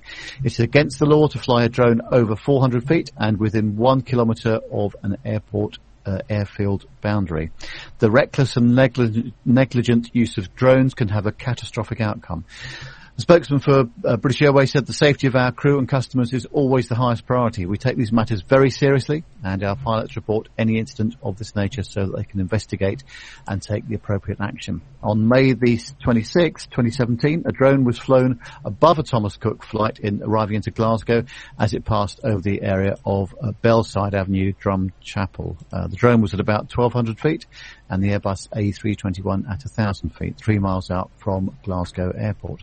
No one was arrested for the twenty seventeen incident. Mm. Well, this is um, another story, isn't it? Just the same. Um, it's it's yeah. going to happen one of these days. And, of course, particularly dangerous because, obviously, the aircraft's in a, uh, the, the low-speed phase of flight, you yeah. know, at uh, four hundred feet off the deck. Um, then, you know, it, it's it, it, at its slowest speed before it lands. So um, uh, there's not much margin for error if, if something should go wrong here. So, uh, yeah. I, I, but trying to catch these people... I don't know what they, uh, you know, the authorities have to do. Uh, it, it's a big problem, and I mean, somehow, as, as we keep saying, it's only going to get worse. Somehow, we need to sort of almost get it to a point where the drones can be identified. You know, so it's almost like um, there's an I D code or something that's transmitted in the data that's being sent to the drone. Do you know what I mean? I think they need to put some kind of like identification in, in, in the broadcast. Yes, a bit, a bit like the, you know, A D S B um, for, for Flight Radar twenty-four yeah. and that kind of thing, so you can actually see who, who it is. And uh, in many cases, you can see who the owner is as well. Yeah, uh, in fact, indeed. Not, not all the time, but uh, some of the time. But of course, those that are, uh, you know, those who do have their devices registered, et cetera, are probably not the ones that we need to be worrying about. Mm. Yeah, yeah, exactly, exactly. But uh, yeah, as I say, I don't think they're going to do anything until something awful happens. That's the long and the short of it, isn't it? Well, I think that they are trying their best, but I, mm. there's still a long way to go. And I, there's no solving this because, you know, you can pick this stuff up for, for very little money. Pocket now, change. Yeah, and, yeah. Um, you know, uh, mm. irrespective of what the, the laws are, people are going to be stupid. That's, uh, and you, you yes. can't... Uh, You can't yes. allow for that, can you? And it's the same old story, the minority spoiling it for the majority yeah, yet certainly. again. But uh, anyway, we shall move on. Uh, Ben, if you could take the next story, please. It's an exciting one, this. Uh, back to the Telegraph, uh, where Europe may be getting a new budget airline, with a Ryanair pilot at the helm, of course. Uh, well, everyone can have their opinion on that, but yeah. uh, exciting nonetheless. So, a part-time Ryanair pilot is looking to launch a new budget airline in Switzerland offering cheap transatlantic flights by next summer, so fairly quick. Yeah. The metered carrier does not yet have a name, but its architects are attempting to raise at least one hundred million dollars wow. under the working title of Swiss Skies. Um, I'll try here.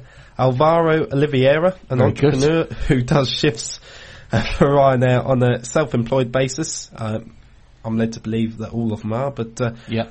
is working with three other industry veterans to launch the airline that will operate out of Basel, serving destinations in the U S, Asia, the Middle East and Brazil from a number of European airports in a point-to-point system.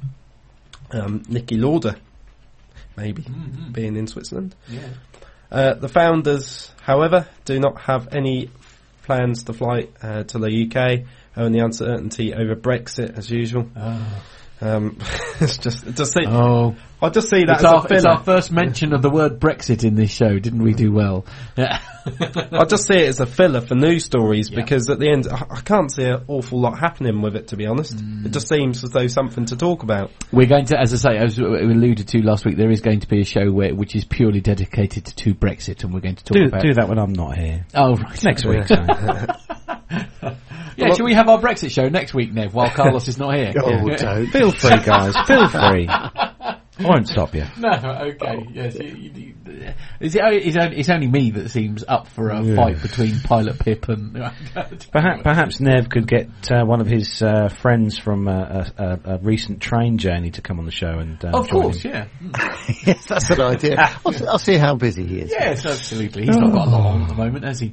Uh, but... Um, Yeah, so it sounds very exciting actually. So, so it's uh, a sort of Swiss airline is uh, uh, possibly going to open their own. Um, uh, they're going to open a sort of like a low cost rival to Ryanair.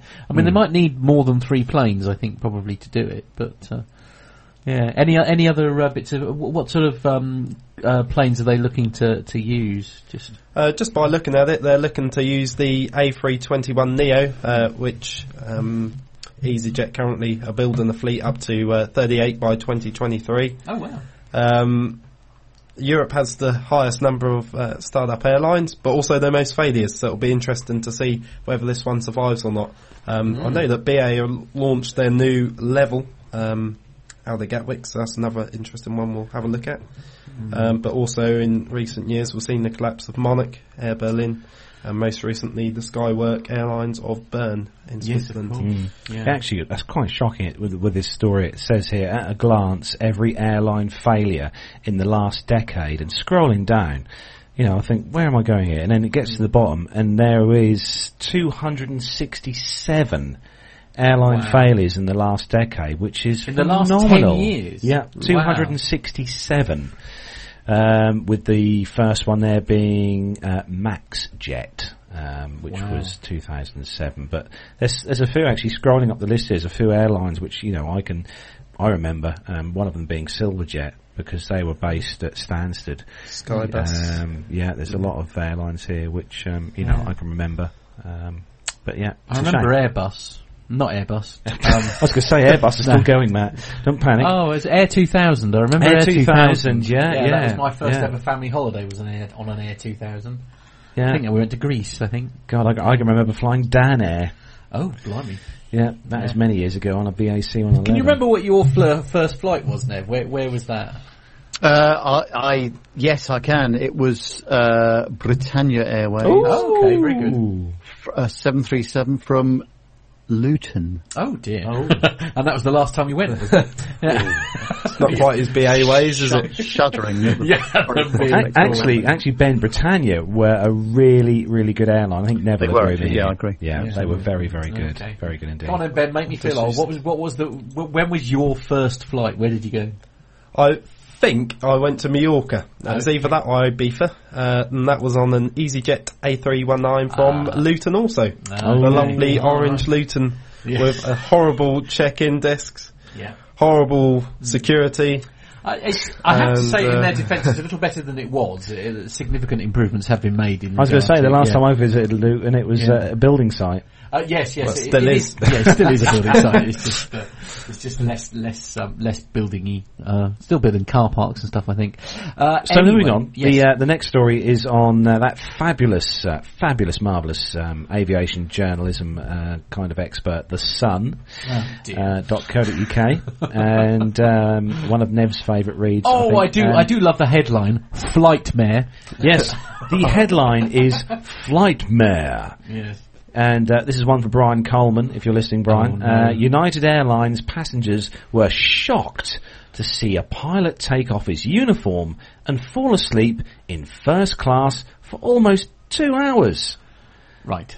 So apparently the uh, pilot took his clothes uh, uh, in the toilet with him and then napped, uh, or changed, and then napped for ninety minutes on the seven-hour journey from New Jersey to Glasgow. So anxious passengers on the transatlantic flight were astonished to see a pilot strip off his uniform and take a nap in first class. Witnesses spoke of how the United Airlines employee slept for ninety minutes on the seven-hour journey from New Jersey to Glasgow. Uh, flight U A one six one, which left Liberty International Airport at seven forty p m on August the twenty-second, was under the control of a three-man cockpit team. Uh, however, experts have warned that a pilot removing his uniform and sleeping in front of passengers is not normal procedure for such a short trip. One picture shows the man lying flat out in first class using a pillow and a blanket. Oh, God, heaven forbid him using a pillow and a blanket. His shirt and tie can be seen laying on the seat beside him. A retired police officer who took the photograph said he saw the pilot going to the toilet to change out of uniform. Speaking with the Daily Record, he added that when he woke up, he changed back into his uniform and radioed for access back into the cockpit. I don't think the captain of a flight packed with hundreds of people should be in such a vulnerable position, he said. The witness said he believed the pilot should have slept out of sight of the passengers if he was in need of a rest. He added that uh, he's travelled to the U S many times and has never witnessed this ever before. Aviation expert David Learmount told the Daily Record that the incident was most unusual. A staff member of a major airline also told the news outlet that this is not a procedure that he recognised. The cabin crew worker said it was highly unusual for a pilot to take off his uniform during a flight. Mm. I mean, they, I mean, on long-haul flights, we all know that uh, most aircraft these days have a crew rest area, uh, either uh, above or below um, the, uh, the the actual main cabin. Now, but, look, I, um, see, see, I'm I'm a nervous flyer. We know all that. I mean, we, we have a lot of fun at my expense most weeks. Um, now. Correct me if I've missed something here, but they said it was they had a three crew. They basically had three pilots essentially available yes. in this, and so there were still two pilots on duty in the cockpit oh, yeah. while this guy had his nap. Yeah. So I genuinely don't understand what the fuss is about. Uh, judging by the picture that's on the on the story here, Matt. I mean, the, yeah. the picture shows this guy obviously asleep in the in this first class um, seat, which I'm sure Brian well, would have seen. Yeah, but time. I mean, I think straight away there's a pr- problem there because um, he he needs medical attention because he's got a pixelated face. Yeah, absolutely. It's definitely something not quite right that's there, is yeah, he, no, he does look a bit normal. worried, doesn't yes. he? Um, but but not only that, but the, the picture obviously shows that his uniform is laid on the seat beside him, yeah. which suggests to me that this flight was obviously not very full. Yeah, and uh, it may not be procedure and stuff, but I mean, I wouldn't be particularly bothered. The poor, poor man might have been tired. You know, he needed a yeah. kip. I don't understand. I, ge- I genuinely don't understand what all the fuss is about. Mm. No, and also, of course, they they couldn't get the aircraft right. This aircraft is operated. This route is operated by a seven fifty-seven two hundred. And the picture is not of that. Yeah, that mm. kind of changes things a bit because I'm not sure they have Uh rest areas on them. Um, ah. No. But I have heard, actually, um, reading a book by an old EasyJet pilot, um, in his book he explained that on, a, say, a late-night canary return flight, the captain would say to the first officer, right, you get on the radio, I'm having a quick nap. Oh, as you do. In the cockpit, so, you know, yeah. and, and this thing is spoken about in a book. That's yeah. access to. So I don't think that. Um, well, I said there was still essentially two. Pi- in oh yeah, in this situation, yeah. This is slightly still different, but it's still it's not uncommon for.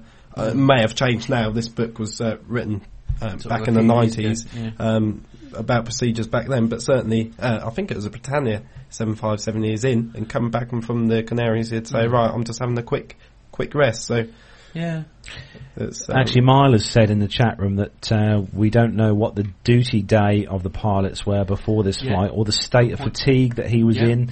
Uh, she applauds him for deciding to take a nap. Good yeah. decision.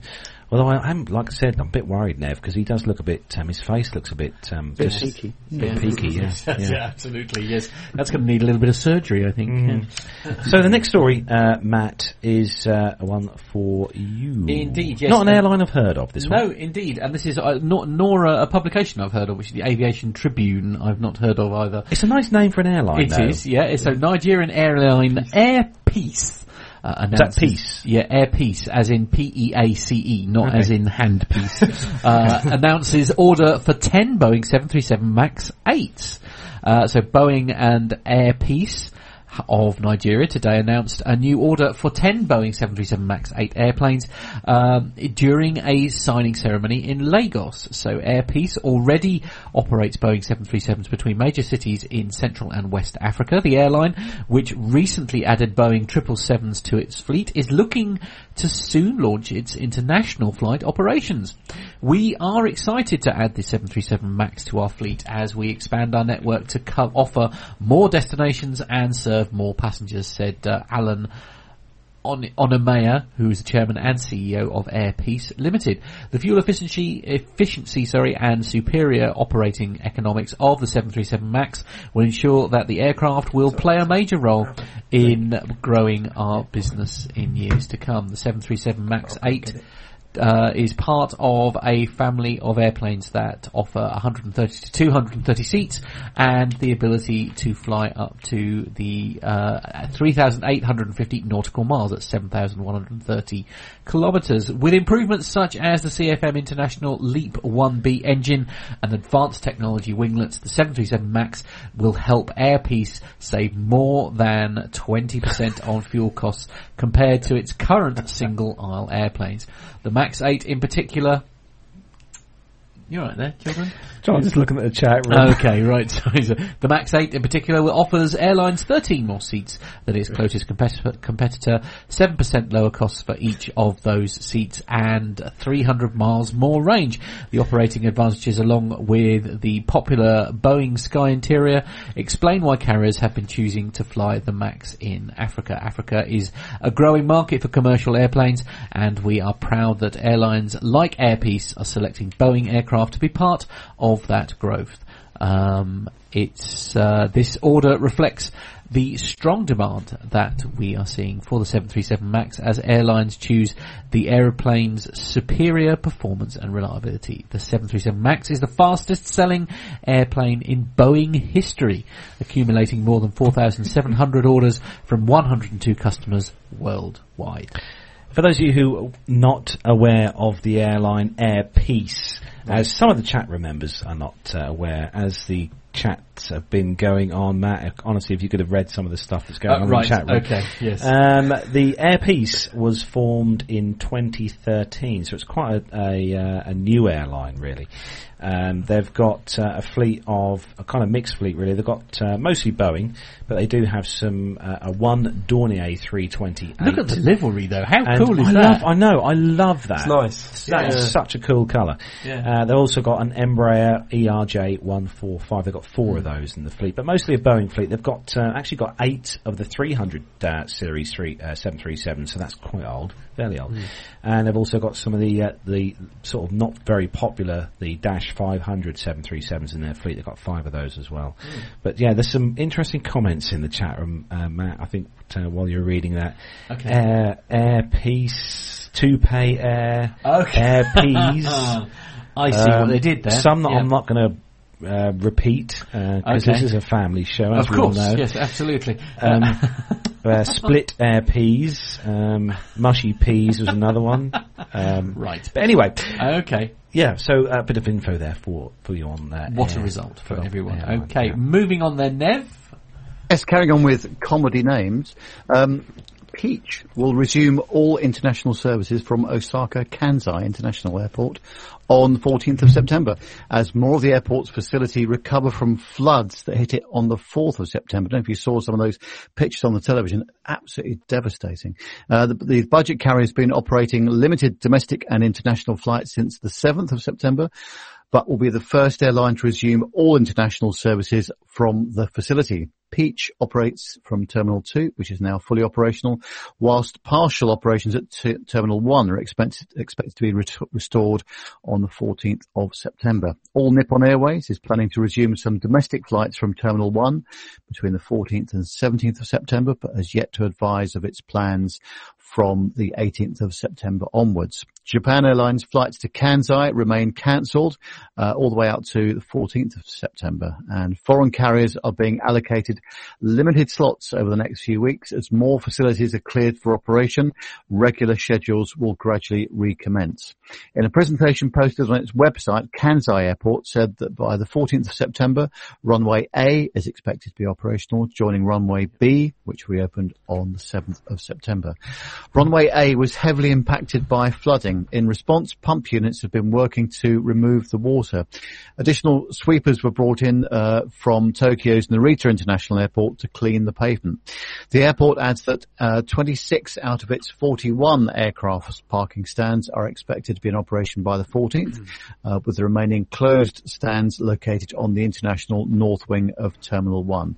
All fuel infrastructures uh, is operational, uh, although some parts of the fuel tanker docking facilities are still under repair. Mm. So yeah, it's uh, absolutely uh, devastating, um, all that flooding that they had. Yeah. Of course, it takes so long to, to get back to, to normal operations for such a, uh, a big airport like this. This so is the that, thing, and I mean, no, and those pictures were, were shocking almost, weren't yeah, they? With, I mean, the, the, yeah. uh, it, I mean, the the airport was literally underwater, wasn't it? I mean, uh, yep. that's that's, yep. that's yeah. the long and the short of it.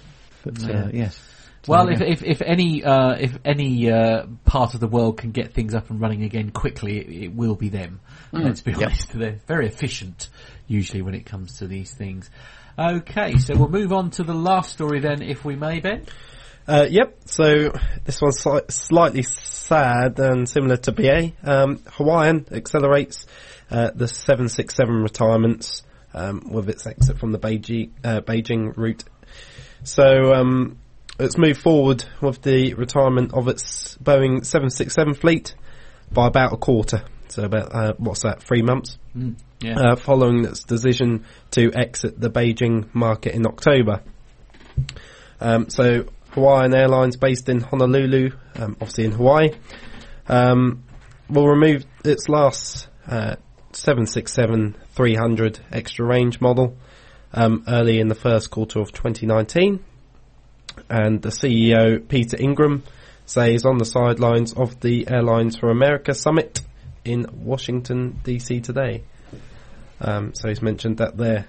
Um, so it's, it's only about three months earlier than the planned um, retirement there. Yeah. And everybody does seem to be sort of phasing them out, doesn't it? I mean, this is just yet another airline, essentially. So, you know, B A are in the process as, as, of, of phasing them out, as we were talking earlier. Nev, obviously, you're hopefully having uh, your your last go on one. Mm, um, yeah. um, but Hawaiian Airlines are phasing them out. Um, I presume uh, United will be doing something similar very soon. Yeah, Thomas Cook as well, I think, and Thomas Thompson. Cook and things. I mean, it's. I mean, it's a. I mean, I'm. Uh, this. You know, it, it's been a good workhorse, hasn't it? Really. I mean, it's been in service for many years. The the the seven six. Yeah, absolutely. No, it's good. Uh, good aircraft. It's interesting that I mean, B A used it. Um, oh, they have used it on the Athens routes and the oh. Stockholm routes, but um, they have used them extensively uh, on the. Um, Uh, Edinburgh and Glasgow shuttle routes, right. And for such okay. a long-range aircraft, it's incredible, really. But they, they obviously they, they do carry a lot of people. So on, yeah. on the peak routes uh, in the mornings and in the evenings, so you can get a lot of people on. Bums on seats, literally. Yeah, mm. yeah absolutely. absolutely. Indeed. Yeah, Hawaiian is. I'm just looking at Hawaiian's fleet. They've got uh, quite a mixed fleet as well. Boeing yeah. and Airbus. Uh, with a little splattering of A T Rs as well, the seventy-twos and the forty-twos in their fleet for the short um, inter-island kind of hops. But actually, um, Hawaiian are uh, still using the seven seventeens as well, which uh, obviously... Wow, that, there was a seven seventeen? There was. Well, it, yeah. My goodness. It's uh, it's uh, Jeff V M D ninety-five. It was, it? yeah, yeah, it was. Yeah. Um, Jeff would know uh, all about those uh, particular aircraft. Okay. But, uh, but yeah, it's uh, that because uh, he was around when they were invented, isn't that what? Any more? Any more on that story, Ben? um, before, before Captain Jeff. Well, yeah, just just looking at it, essentially what they're doing is they're looking to phase it out. Um, they will have, um, obviously, they're replacing it with the A three thirties and A three twenty-one neos. Mm-hmm. And what they'll do is they'll find, um, as they start to get the orders in uh, for the A three twenty-one neos and the extra A three thirties that they'll release from different routes, they'll then plan to find a new market. Uh, other than Beijing in the early part of next year, in uh, two thousand nineteen. So that'll be interesting to see where they go. But obviously the main routes are from Hawaii to America and, uh, as um, Carla said, uh, off to um, the inter-island um, fleet, so the seven seventeen and the A T Rs. So they do quite a bit of that. But this is more their longer stuff. I mean, do you, do you think they'll be, they'll end up being used as sort of like, you know, for cargo and things like that? Perhaps. I mean, are they are they actually going to retire them, retire them, or, or do you think they're going to be uh, uh, sort of uh, put into? Because they're doing something very similar with the seven fours, aren't they? There, a lot of those are being converted to um, sort of freight liners. Uh, do you think they'll mm. do the same with the seven six? Or uh, it could be a possibility. I think. Yeah. Mainly now we're seeing, I don't know if you saw at Farnborough, the seven forty-seven dash eight uh, of Cargo Logic. Mm-hmm. Um, they're looking at new aircraft. There's always been a thing with cargo airlines where they get the old aircraft. Um, yeah. D H L and uh, other operators in Europe are using the old seven thirty-seven. Yeah. So it'll be interesting to see. Um, you know, they may well end up at Lasham down the south coast where it's a bit of the aircraft graveyard. I think there's also one in uh, America um, at Is it Phoenix as well? Yeah. So oh, yeah. Oh. Hello. What was that? So dro- dropping a mouse on the floor. Are you right? Okay. I, th- I thought something had fallen off the wall. We've only just put it no, all up. No, no, the studio's not falling apart. Actually, I was going to say, I was going to say, that's one of those places. I've, there's on my bucket list of places I want to go is Hawaii. Yes. I'd love to go yeah. there. Yeah. yeah, yeah, good views as well. Uh, Mike, Mike was actually saying in the chat room that cargo airlines typically have low cycles, uh, as where obviously a lot, a lot of the stuff that uh, we're talking about here has got very high cycle rates. So uh, yes, yeah, it, it wouldn't be uh, much use putting a, a Ryanair seven thirty-seven dash eight hundred onto, uh, you know, when they retire, because they'll, they'll be probably the most highest mileaged aircraft right. yes, in the true. world. Yeah. I think. So that brings uh, that brings the commercial news segment to a close. There's been some awesome discussion in the chat room, so thanks to everyone in the chat room. That's been uh, keeping us very much entertained here oh, in uh, in the P T U K studio. But uh, uh, we're going to hand things over to uh, Nev now to oh. introduce the next segment. Yes. Now remember that excellent barbecue that we had at Seething. That was uh, a top day, wasn't it? We all enjoyed that. Um, Carlos and I. Um, uh, made the effort to go around to some of the hangars and see who was in there, and uh, with Stuart's help we managed to uh, find a few people, and uh, this was a really interesting fellow that we spoke to. His name's Tim Mobbs, and uh, he was in the process of restoring uh, his Sonex aircraft, uh, and as you'll see, it's an absolutely fascinating uh, piece of machinery. So from one uh, interesting aircraft on to another very interesting aircraft. And I'm here with... Tim Mobbs. Tim. So how are you, Tim? Fine. You well? Good. Yep. So Tim, tell us a bit about this aircraft we've got next behind us here. Well, this is a Sonex, the original model Sonex, uh, powered by a V W engine, uh, ostensibly uh, eighty horsepower, but not developing eighty horsepower at the moment. Um, anyway, this one... was built uh, in that wooden shed across there, inside the hangar, because I'm a bureaucrat by profession, and I didn't want to be in the cold of a hangar during the long winters that I knew it would take to build it. So I built a wooden shed and insulated it before I started. And it took about five years to build. It shouldn't have done. Could have taken a lot less if I'd been quicker, but I'm a bureaucrat. and... uh And it's flying. It's been flying since November, but we still haven't got the engine developing quite enough power. Um, it. Uh, so is that a uh, tuning thing, Tim? Or is that something you? Well, we don't really know. No. Uh, the engine is a kit, as is the aeroplane.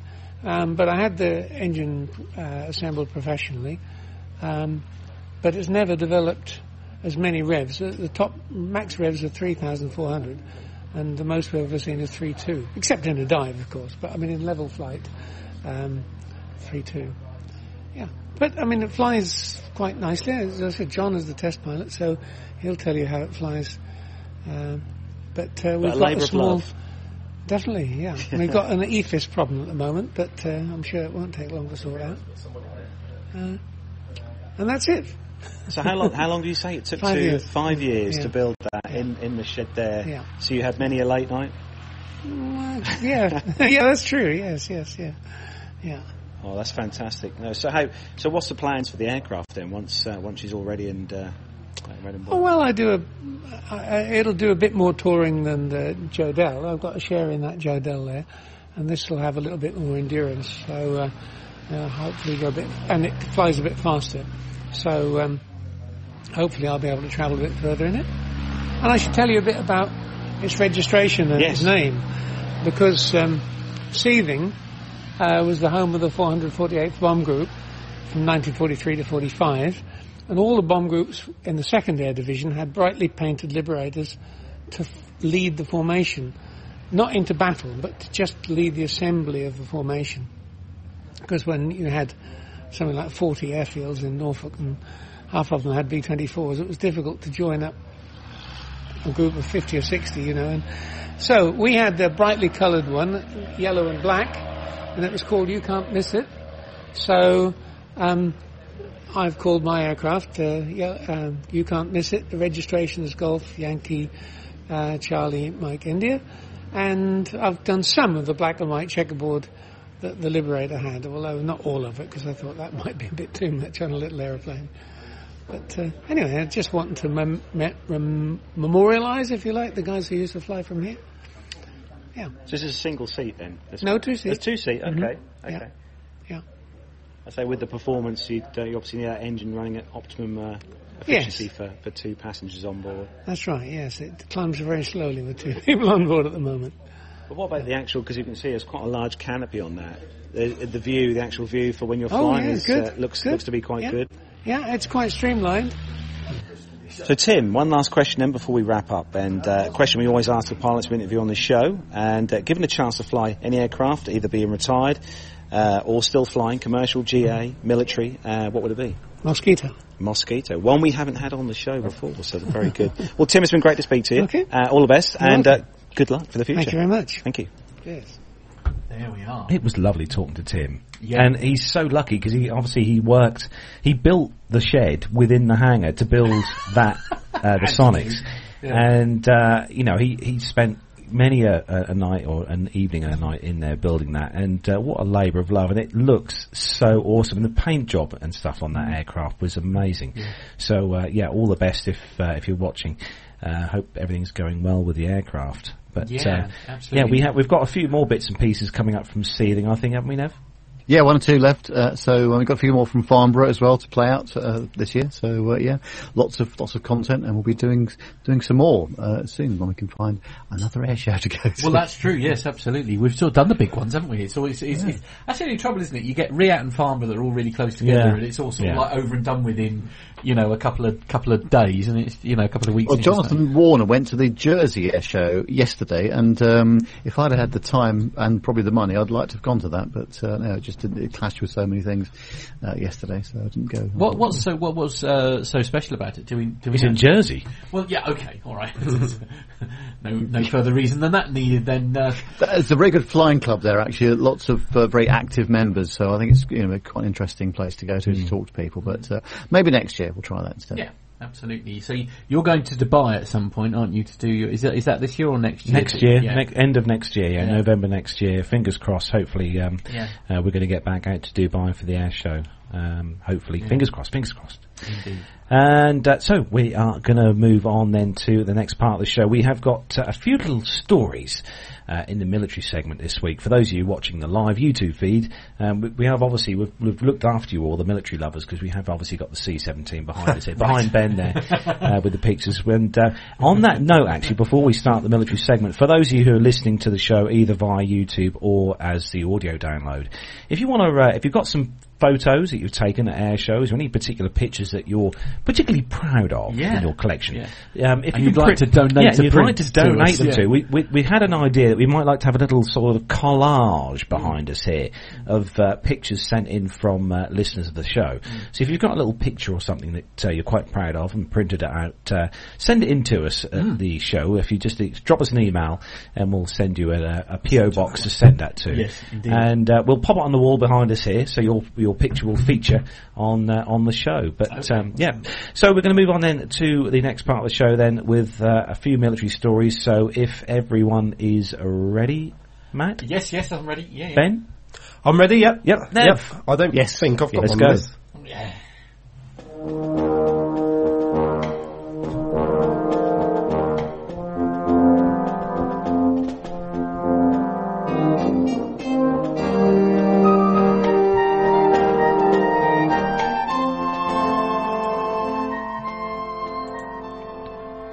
So the first news story then in the military segment, it's a kind of, well, it's a military story, but uh, it's military aircraft doing some amazing stuff. So are those of you who are living in the U S, uh, down near the North Carolina sort of part of the U S, uh, hello to you, Doctor Steph, by the way, because uh, obviously there's a, a rather large hurricane that's... Um, doing little rounds round there, round oh, the U S. Oh, I, I, I hadn't heard anything. Yeah. And uh, there's, uh, obviously, we all, it's the headline of the story here. This one is on the A B C thirteen dot com website. And it says here, we know how it's dangerous, so fly into Florence's eye with the U S A F Hurricane Hunters. So the United States Air Force uh, Reserve's fifty-third Weather Reconnaissance Squadron conducted another mission over the Atlantic Ocean on Tuesday this week, and our sister station A B C eleven was given special access for the flight, the story t- says. Matt, if you're watching the uh, video on YouTube, we'll be able to see this, actually, this footage here, which is pretty awesome. So the squadron, nicknamed Hurricane Hunters, is flying daily into the eye of Hurricane Florence, the Category two storm destined to make landfall uh, sometime within the next day or so, which it actually did, and it has uh, at the moment as well. Based in, uh, I hope I pronounce this correctly, but probably not, so based in Biloxi, Mississippi, no, possibly got that wrong. Um, three W C one thirty J aircraft arrived in the region on Sunday at the request of the National Hurricane Center. Uh, it says here that we are just trying to make it so that there are more accurate predictions, Major Toby Baker told A B C eleven. With our data, a lot of times it will increase accuracy between thirty-five and forty-five percent. If we can decrease it by that much, you're saving property and strategically putting resources where they need to be. Over the course of the nearly nine-hour flight, Baker's team of the weather officers dropped dozens of small canisters called drop So, drop, drop sondes, which uh, parachute through the eye and contain several instruments to measure data that a satellite cannot. Uh, those being wind speeds, uh, wind direction, intensities, pressures and temperatures, amongst other things. Every ten minutes, it's like a text message sent to the National Hurricane Center, Major Baker said, so they're collecting information in real time. At the other end of the aircraft, a separate crew from the U S Navy dropped larger instruments that fall directly into the ocean to gauge the water temperatures. The reason we do this is so that we can narrow that cone, the cone of confusion, Lieutenant Colonel Jerry Rutland, the flight's pilot, said, in reference to the range of projected paths of the hurricane. Sometimes a lot of people in a mass activa- uh, evacuation, um, can, some people can die while they're evacuating, so we're keeping fewer people evacuating and saving communities money, and that is a win-win. Now, I watched uh, actually a, a video that was posted by the Hurricane Center. I think they put it on their Twitter feed this afternoon of um, of the actual the kind of uh, bird's eye view as such from from space of this particular hurricane, and it's it's huge, man. It's yeah, like I bet. it's it's so it's just enormous. You know, this thing would yeah. cover the whole of the U K. I think it's just massive. What do you think of the video here, Nev? Uh, very good, yes. Sorry, I was just looking at an entirely different story, which was not related to what we were talking about. However, okay. um, I had seen this before uh, earlier on today, actually, and uh, yeah, it looks great, isn't it? And uh, I think they're um, when you're when you're taking uh, video in, in these sort of uh, places as well, it's it's very difficult to, to get some good shots. Actually, the video that they got uh, here was really good. Not bad, is it? Actually, yeah. it's, it's, yeah. it is really good, isn't it? Yeah. So, uh, Ben, do you want to uh, take the next story on uh, uh, on Flight Global? This one is uh, give Matt a chance to press the buttons. He's sorted. Um, so, the U S Air Force awards Boeing uh, two point nine billion dollars for eighteen more K C forty-six A's, um, which I've not heard of. Are they the seven sixty-seven tanker? That yes, is right. Yeah. That's yeah. correct. Oh, get you with your random knowledge, honestly. That's it. I'm That's officially redundant, everyone. If you could, if you could learn how to press these buttons, then I then I can have a week off. I'll come in next week. Yeah, uh, sounds good. Fifty pounds an hour. Oh, hello. You can tell he's young, can't you? Yeah, you can tell he's going to go far. Oh, can't you? He's already he's already got his price sorted. Yeah. So they got uh, eighteen more of those um, spares, support equipment, spare engines, and all the other jazz. Uh, the contract represents the fourth production lot of the uh, K C forty-six A tanker aircraft the U S Air Force has ordered uh, from Boeing, and brings the total number of tankers ordered to fifty-two. Um, ultimately, Boeing expects to build one hundred seventy-nine tankers for the service, uh, which possibly includes the uh, one thirty-fives as well. They didn't actually say uh, whether that's just that type. Uh, the contract comes shortly after the uh, Friendly Aviation Authority, or Federal Aviation Administration. Um, well, it's a little bit of a joke amongst us. I, I think you might have heard that the C A A in the U K is a little bit difficult, so we call it the Campaign Against Aviation. And in America, they're a little bit more friendly, so we call them the Friendly, friendly Aviation Administration. But we won't get into politics no, on here. No, no, no. Um, let's keep yeah. it... Um, well, it's not anti-friendly, but yeah, we know it's, a, it's a Friday yeah. night. I'm yeah, sure. Yeah, yeah. yeah um, a flow. Yeah. Excellent. Um, You've so amused uh, Armando. You'll be pleased to know, and he, he's he's in the U S. So. He's a lucky man. Yeah. Right. Um, so we'll look at that. Um, shortly after awarded the K C forty-six tanker for a supplemental type certificate on the fourth of September, completing the aircraft's F A A certification process. A U S Air Force military type certificate, um, which covers aerial refueling, which is for that, uh, defensive and other military systems, and that's expected to be granted in the coming months. Very good. Uh, it, uh, it's one of these tankers that we, we normally, when we do a military segment, Ben, we normally cu- end up covering the K C forty-six A at some tanker point, at some point. Yeah. Oh, really? Yeah. yeah. yeah. But it's, uh, oh, it's quite good. It can transfer... Um, well, it's incredible. Four and a half thousand litres a minute. Mm. Yeah, it's a, it's a lot of fl- fl- Yeah, I, I nearly said fluid. I didn't mean fluid. Fuel. Yeah. That's what I meant. Fuel. Yeah, absolutely. Yeah, fuel. A lot of fuel. But uh, yeah, it, it, it's just uh, uh, it's it's it's an image that we see so much, so much, don't we? This this uh, this image is is mm. uh, iconic, isn't it? This. This one here with the um, oh, yeah, the, the yeah. A ten tank buster below there. Yeah. Or the A ten, yeah. Absolutely. I think that's one of David Vanderhoff's favourite Oh, uh, is aircraft. It? Right. Michael probably okay. put me right there. But yeah, um, yeah Nev, the next uh, uh, particular, it's not so much a story now, but I thought I'd drop this one in because um, the, the uh, stories are a bit thin on the ground this week. But Nev, for those uh, of listeners who are uh, kind of uh, in love with the Red Arrows here in the U K or across the globe, uh, Nev, What's this? Uh, what's this particular little article about?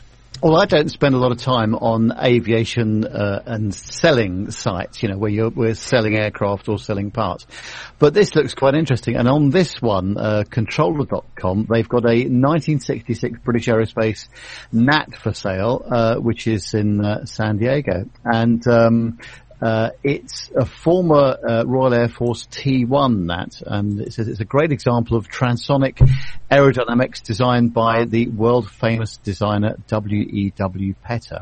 Uh, the T M K one is a real fast mover jet as opposed to so many low-performing, high fuel consumption trainers on the market. It's very agile, and if you can't afford an F sixteen, this is the next next best thing.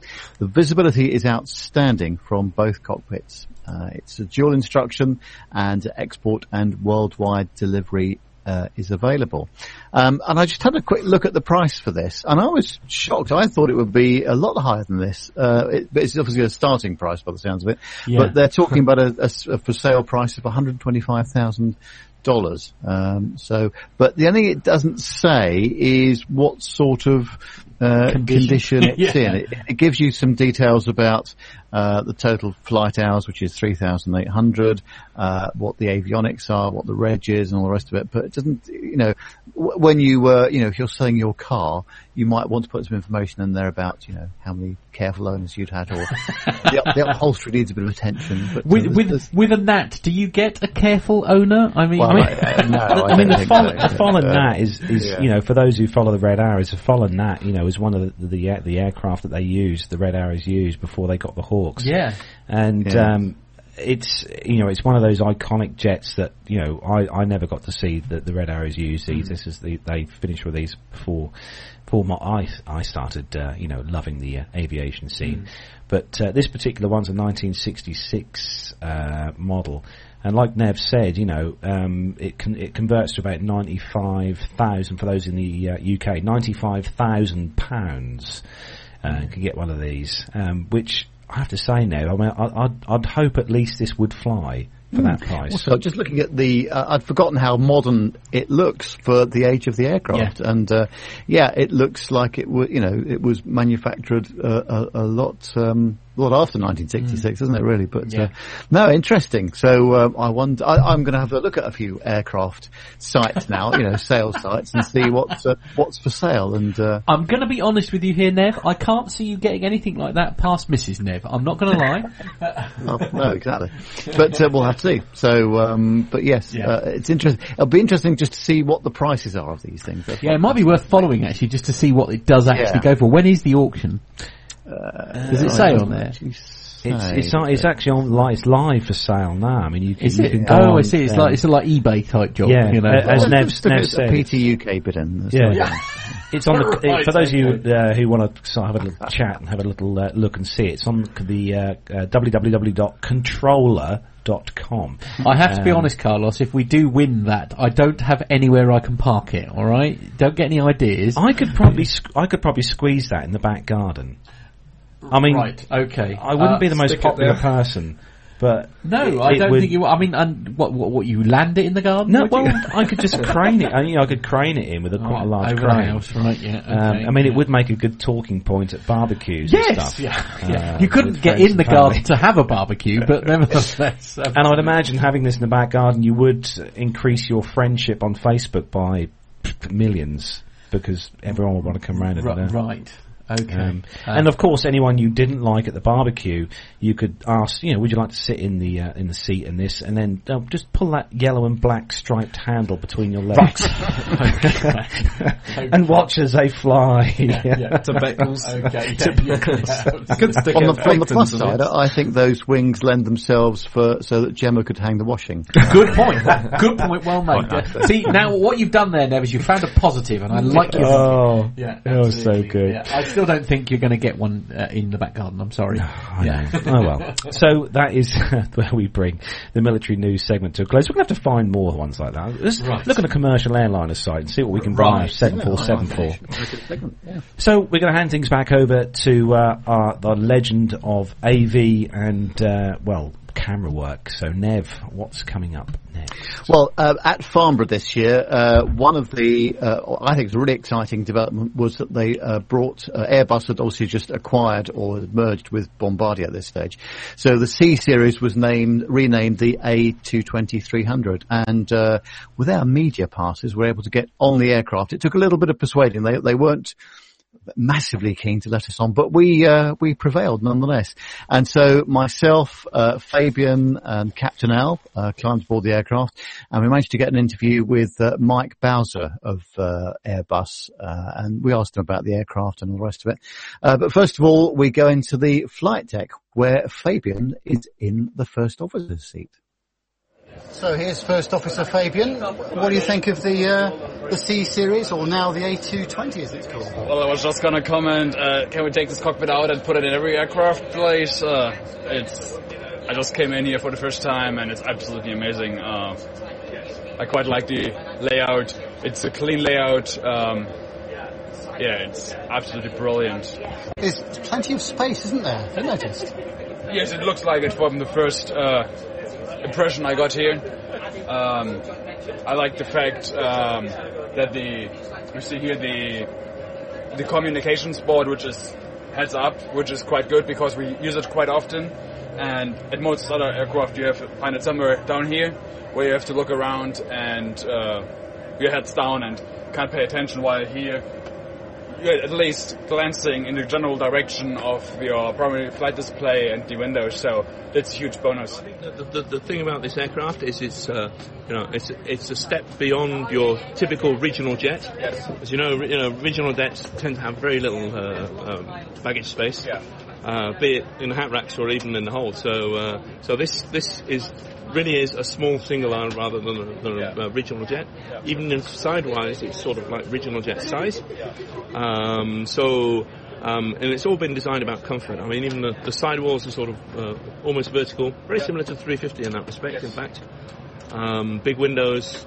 Uh, and and and uh, wide seats, so you get all the all the comfort that you'd normally expect on a on a, on a single aisle, um, but on an aircraft that can is as suited to um, I say less dense routes uh, for for single aisles, uh, but equally on, on regional markets as well. Absolutely. I mean, I think um, from a from an interior looks point of view, I think as you say, it has taken the the smaller jet aircraft into the next level. It's it's taken it away from the sort of turboprop heritage and uh, and put it into the the same bracket as the the main size jets, um, and like I said, I was interested in the hat bin size because for every five bags that are displaced from the cabin to the hold, it equates to a minute of delay, and those minutes are absolutely vital in in the ever increasing busy airspace that we find ourselves in.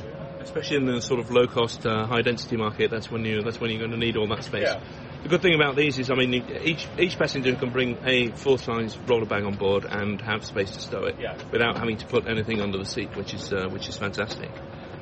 Um, apart from that, I mean, it's a fantastic little plane. Obviously, we've only had it for a few weeks now, um, but uh, but for us, it's it's really good because it's an aircraft that really complements the uh, our single-aisle family. Uh, so coming in on the on the, on the lower end. Um, maybe a tiny little bit of overlap on the, uh, between the, the uh, Dash three hundred, which is this particular aircraft, and the uh, three nineteen. Yeah. Um, but I think both of those have a role to play. Um, if you start looking at um, you know hot and high performance or extended range operations, then you'll be looking more at three nineteen, yeah. and um, especially if you're already operating three twenties, three twenty-ones, Absolutely. It would make a lot of sense. Um, but for other operations, I mean the, the, the Dash three hundred. If you've got the Dash one hundred, then you can play about mix and match into. There we go. You done well there, Nev, getting on there. But I will yeah, say, Nev, it was a slightly, slightly um, shorter uh, interview than we would normally like to do. But the, we had Airbus's P R department going, "Have you finished yet?" I'm going, "Shut up, we're still recording," yeah. uh, and this sort of stuff. So, uh, but you were very fortunate to get on uh, the, the aircraft. And actually, Mike was great because we just sort of sat him down and said, "Can we just talk to you?" And yeah. uh, those people queuing up behind us as well. But uh, it, so it was cool. Great. And uh, I was just uh, Myla noticed it. Uh, she was in the chat room just now, and she was saying how light and airy the aircraft is. I'm really impressed with how they've managed to utilise utilise the space in that aircraft. It's unbelievable. And it's a, a two, uh, you know, two one side and three the other side configuration. But um, yeah, it, it's uh, it'll be really interesting to fly one of those on, you know, just sort of a short or, or medium haul sector. It looks mm. very comfortable, I must say. The seats, I must admit, Nev, on that video, whether it's just the, the the angle, camera angle, but the seat backs look quite uh, low. Yeah, they they are, and a little bit too narrow for my uh, taste. But again, you know, I, I, I think we'll have to see how it actually, you know, performs in service and what they what the uh, what they actually end up putting in there. But uh, no, I, I, the the window size was great. But uh, yeah, I think it's going to be a very popular aircraft. Actually, mm, yeah, it looks good. I'm, I'm going to uh, have to add that to the list of aircraft to uh, try and get a flight on at some point right. in the uh, future. So uh, again, thanks for that, Nev. Well done. All cool. uh, all very good as usual. Uh, so up next then we have uh, had some audio feedback sent in by listener Barbara. So uh, if you're ready, we're going to play it for you right now. Hello Carlos, Matt and Nev. I hope you are all well. Last month I had the chance to fly to the Seething barbecue with pilot Pip, who has the Plane Safety podcast, and I wanted to share some of that experience. But before I do that, I want to say what a great weekend I had at the Seething Fly-In Barbecue in the beautiful county of Norfolk. I love Norfolk, and every time I go there, wherever I go, I have such a wonderful time. So a big, big thank you, particularly to Carlos and Matt and to all of their family and friends, including Gemma and Matt's dear mum, Mandy. Thank you for the food and the lifts and making us feel so welcome. I must also mention Nigel and Valerie White, um, the lovely couple who owned the B and B, Treetops, where I stayed in Bungay. They made me feel so welcome and at home, and it turned out that Nigel is a glider pilot, so he wanted to know all about the fly-in, Plane Talking U K, plane safety, airline pilot guy, et cetera, et cetera. So who knows, we may have another member of the community joining us sometime. Now, an aviation podcast meetup feedback would not be right without mentioning beer.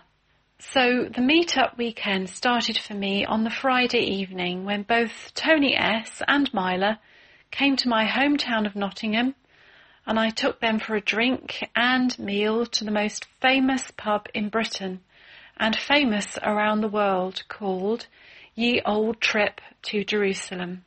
Much of the pub is cut into the rock right under Nottingham Castle. And as Tony said, it is a stunning place and it is a great place to have a beer.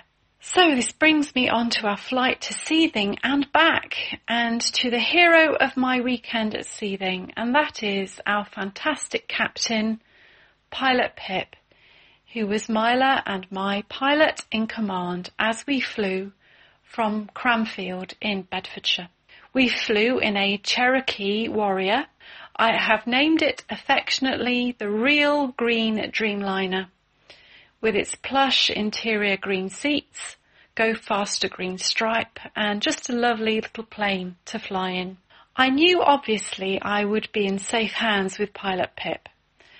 Um, going out, I sat in the right-hand front seat, the first officer's seat, and after a thorough safety brief- briefing from him, we took off in relatively good weather from Cranfield. Much of the weather going was thickish grey cloud above us and clear around and below us, but at times it seemed a bit misty in places. I was told that in this kind of weather condition, there wouldn't be much turbulence, and sure enough, there wasn't any that I felt. Pip asked us if we could look out for any air traffic around us and let him know. So we flew over a, a few gliding schools, so Pip said, "Look out for gliders." Would you believe the fastest air traffic around us were incoming and outgoing business jets from Pip's very own airline, SafeJet? And at one point, Pip recognised one of his pilot colleagues on the radio. At one point, we knew there was a SafeJet. Um, I think Pip said it was a Phenom, which was coming in the opposite direction, and Pip asked, asked us to look out for it. Suddenly, I spotted it in the distance to the left side or port side. Then I spotted above us a little G A plane uh, descending just above us, and I called out, "Plane above us," or something like that, but it also spotted us and ascended back up. Pip pointed out some landmarks for us, including some of the gliding schools, the giant um, Cardington airship hangars in Bedfordshire, which are one hundred eighty feet high and two hundred seventy-five feet wide. He pointed out the beautiful city of Cambridge with its spires and King's College Chapel, and of course, uh, one of Pip's favourite centre parks. Over halfway through, unexpectedly, my captain said I could fly it and handed over the controls to me. Shocked, I said, "Are you sure? Are you sure, Pip?" And he said yes. So this was my second attempt at flying a plane. The first time was not good, but this time I was determined to get the hang of it. Now, I concentrated so hard on keeping the plane level and straight and going in the right direction that after about fifteen minutes, my head nearly exploded over Pip's beautiful avocado green seats. And if my head had exploded due to concentration overload, his plane would have uh, had to been renamed the Margarita Pizza Dreamliner.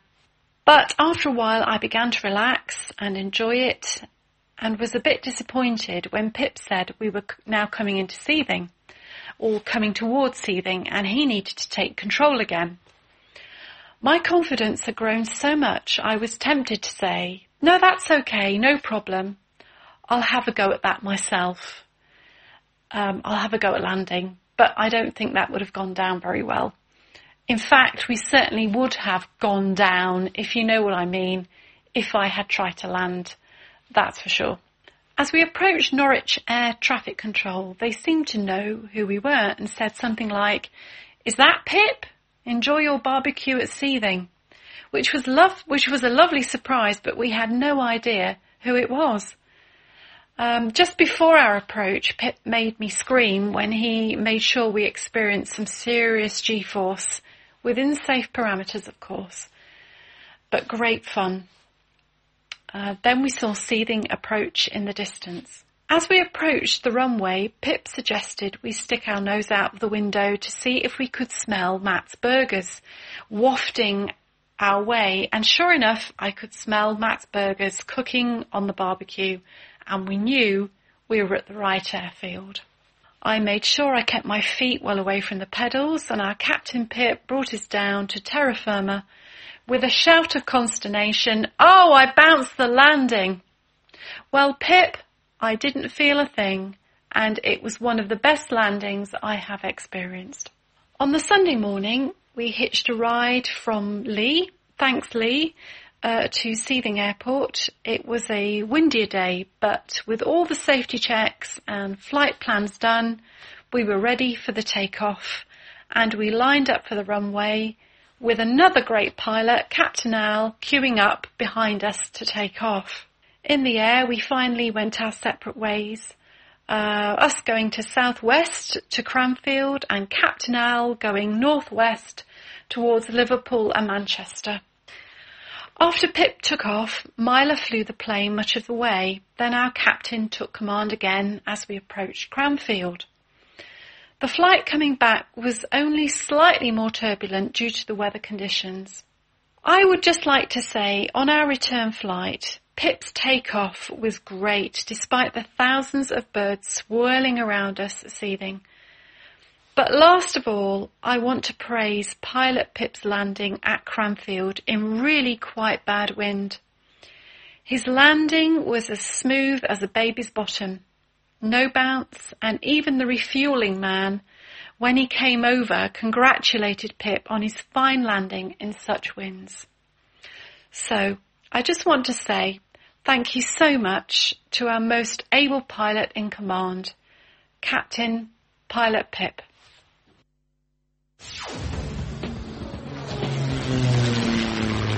Find this and other great shows at the Aviation Media Network.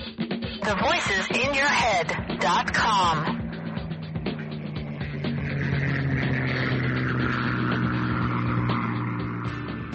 The Plane Talking U K podcast is a voluntary project that aims to keep you informed with the latest aviation-related stories from newswires across the globe. Producing our content does cost money, though. If you enjoy our show, why not help us keep on the air by making a donation towards the server and website hosting fees through PayPal? Any contributions would be greatly appreciated. Are you an Amazon user? If so, why not do your shopping through the link on our website? There's no cost to yourself, and Amazon pay us a small referral fee on qualifying purchases. To find out more about the show and to meet the team, take yourself to our website. website w w w dot plane talking u k dot com, or find us on Facebook at facebook dot com forward slash plane talking u k, on Twitter via at Plane Talking U K, or get in touch via email on podcast at plane talking u k dot com. Thanks, Thanks for, for listening. listening.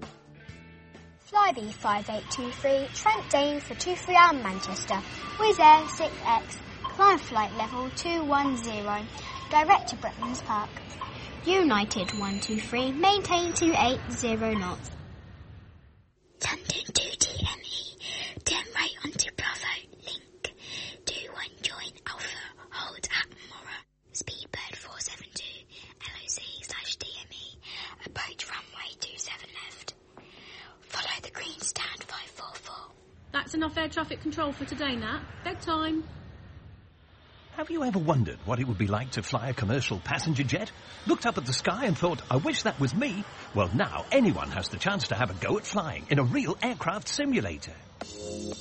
N P Simulations and Flight Experience London, the only official Boeing licensed product of its kind in the U K, offer you the chance to fly anywhere in the world in their fixed-base Boeing seven three seven dash eight hundred flight simulator. And that's not all.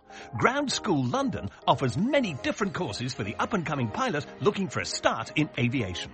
With prices starting at just one hundred and nine pounds, the sky's the limit. So for the ultimate flight simulator experience, or engaging preparatory courses, including those for schools and colleges, check out the websites at w w w dot london dot flight experience dot co dot u k and w w w dot ground school london dot com, or call on oh two oh, three hundred, forty, six one six. N P Simulations. Fly your dreams. Oh, massive thank you to uh, to Barbara Parish for sending that in. It's always yeah. lovely to hear from Barbara, and uh, obviously it's always good to hear some audio feedback from the listeners. Absolutely. We've got another one to look forward to next week, actually. We have, yeah, we have absolutely. indeed. So do yeah. keep them coming in, yeah. Podcast actually, at plain talking u k dot com. Podcast at plain talking u k dot com. Actually, I wonder whether, I did wonder whether uh, Barbara was going to talk about Pip's landing, landing, landing that he made at uh, Seething. At Seething, right, okay. That that wasn't an audio error either. Was it not? Good. No. Okay, moving on. Uh, Actually, Pip, I think I think Pip's in the chat room. Is he? Sorry, right. Pip. Okay. Lovely. Winning. Uh, okay. Oh, no, no. It was, it was quite, actually quite, it's quite funny, Ben, because, um, uh, Pip is, uh, he flies for, uh, SafeJet. We call it SafeJet. He flies for, uh, kind of a, a bizjet company okay. based in Europe. And, um, he flies the Phenom three hundred. Yep. And, uh, yeah, he he made a made a very interesting landing at Seething. Right, a landing. Okay, I missed landing. that. I was a bit a landing busy. at Seething. Mm. Landing. Many landings at Seething. okay. On the on one landing. Yeah. okay. Slightly controversial. Anyway. Yes. anyway. yeah, yeah. That's it. Oh yeah. dear. Yeah. Pip, yeah. we still love you. He's just being special. Oh, uh, no. we love you, Pip. Yeah. plain safety podcast dot com. Anyway, as you all know, we have uh, obviously tonight we've got a very special guest in the studio with us, Ben, and uh, Ben has uh, climbed the lofty ladder uh, heights into the skies, and you are a fully fledged uh, pilot, aren't you, Ben?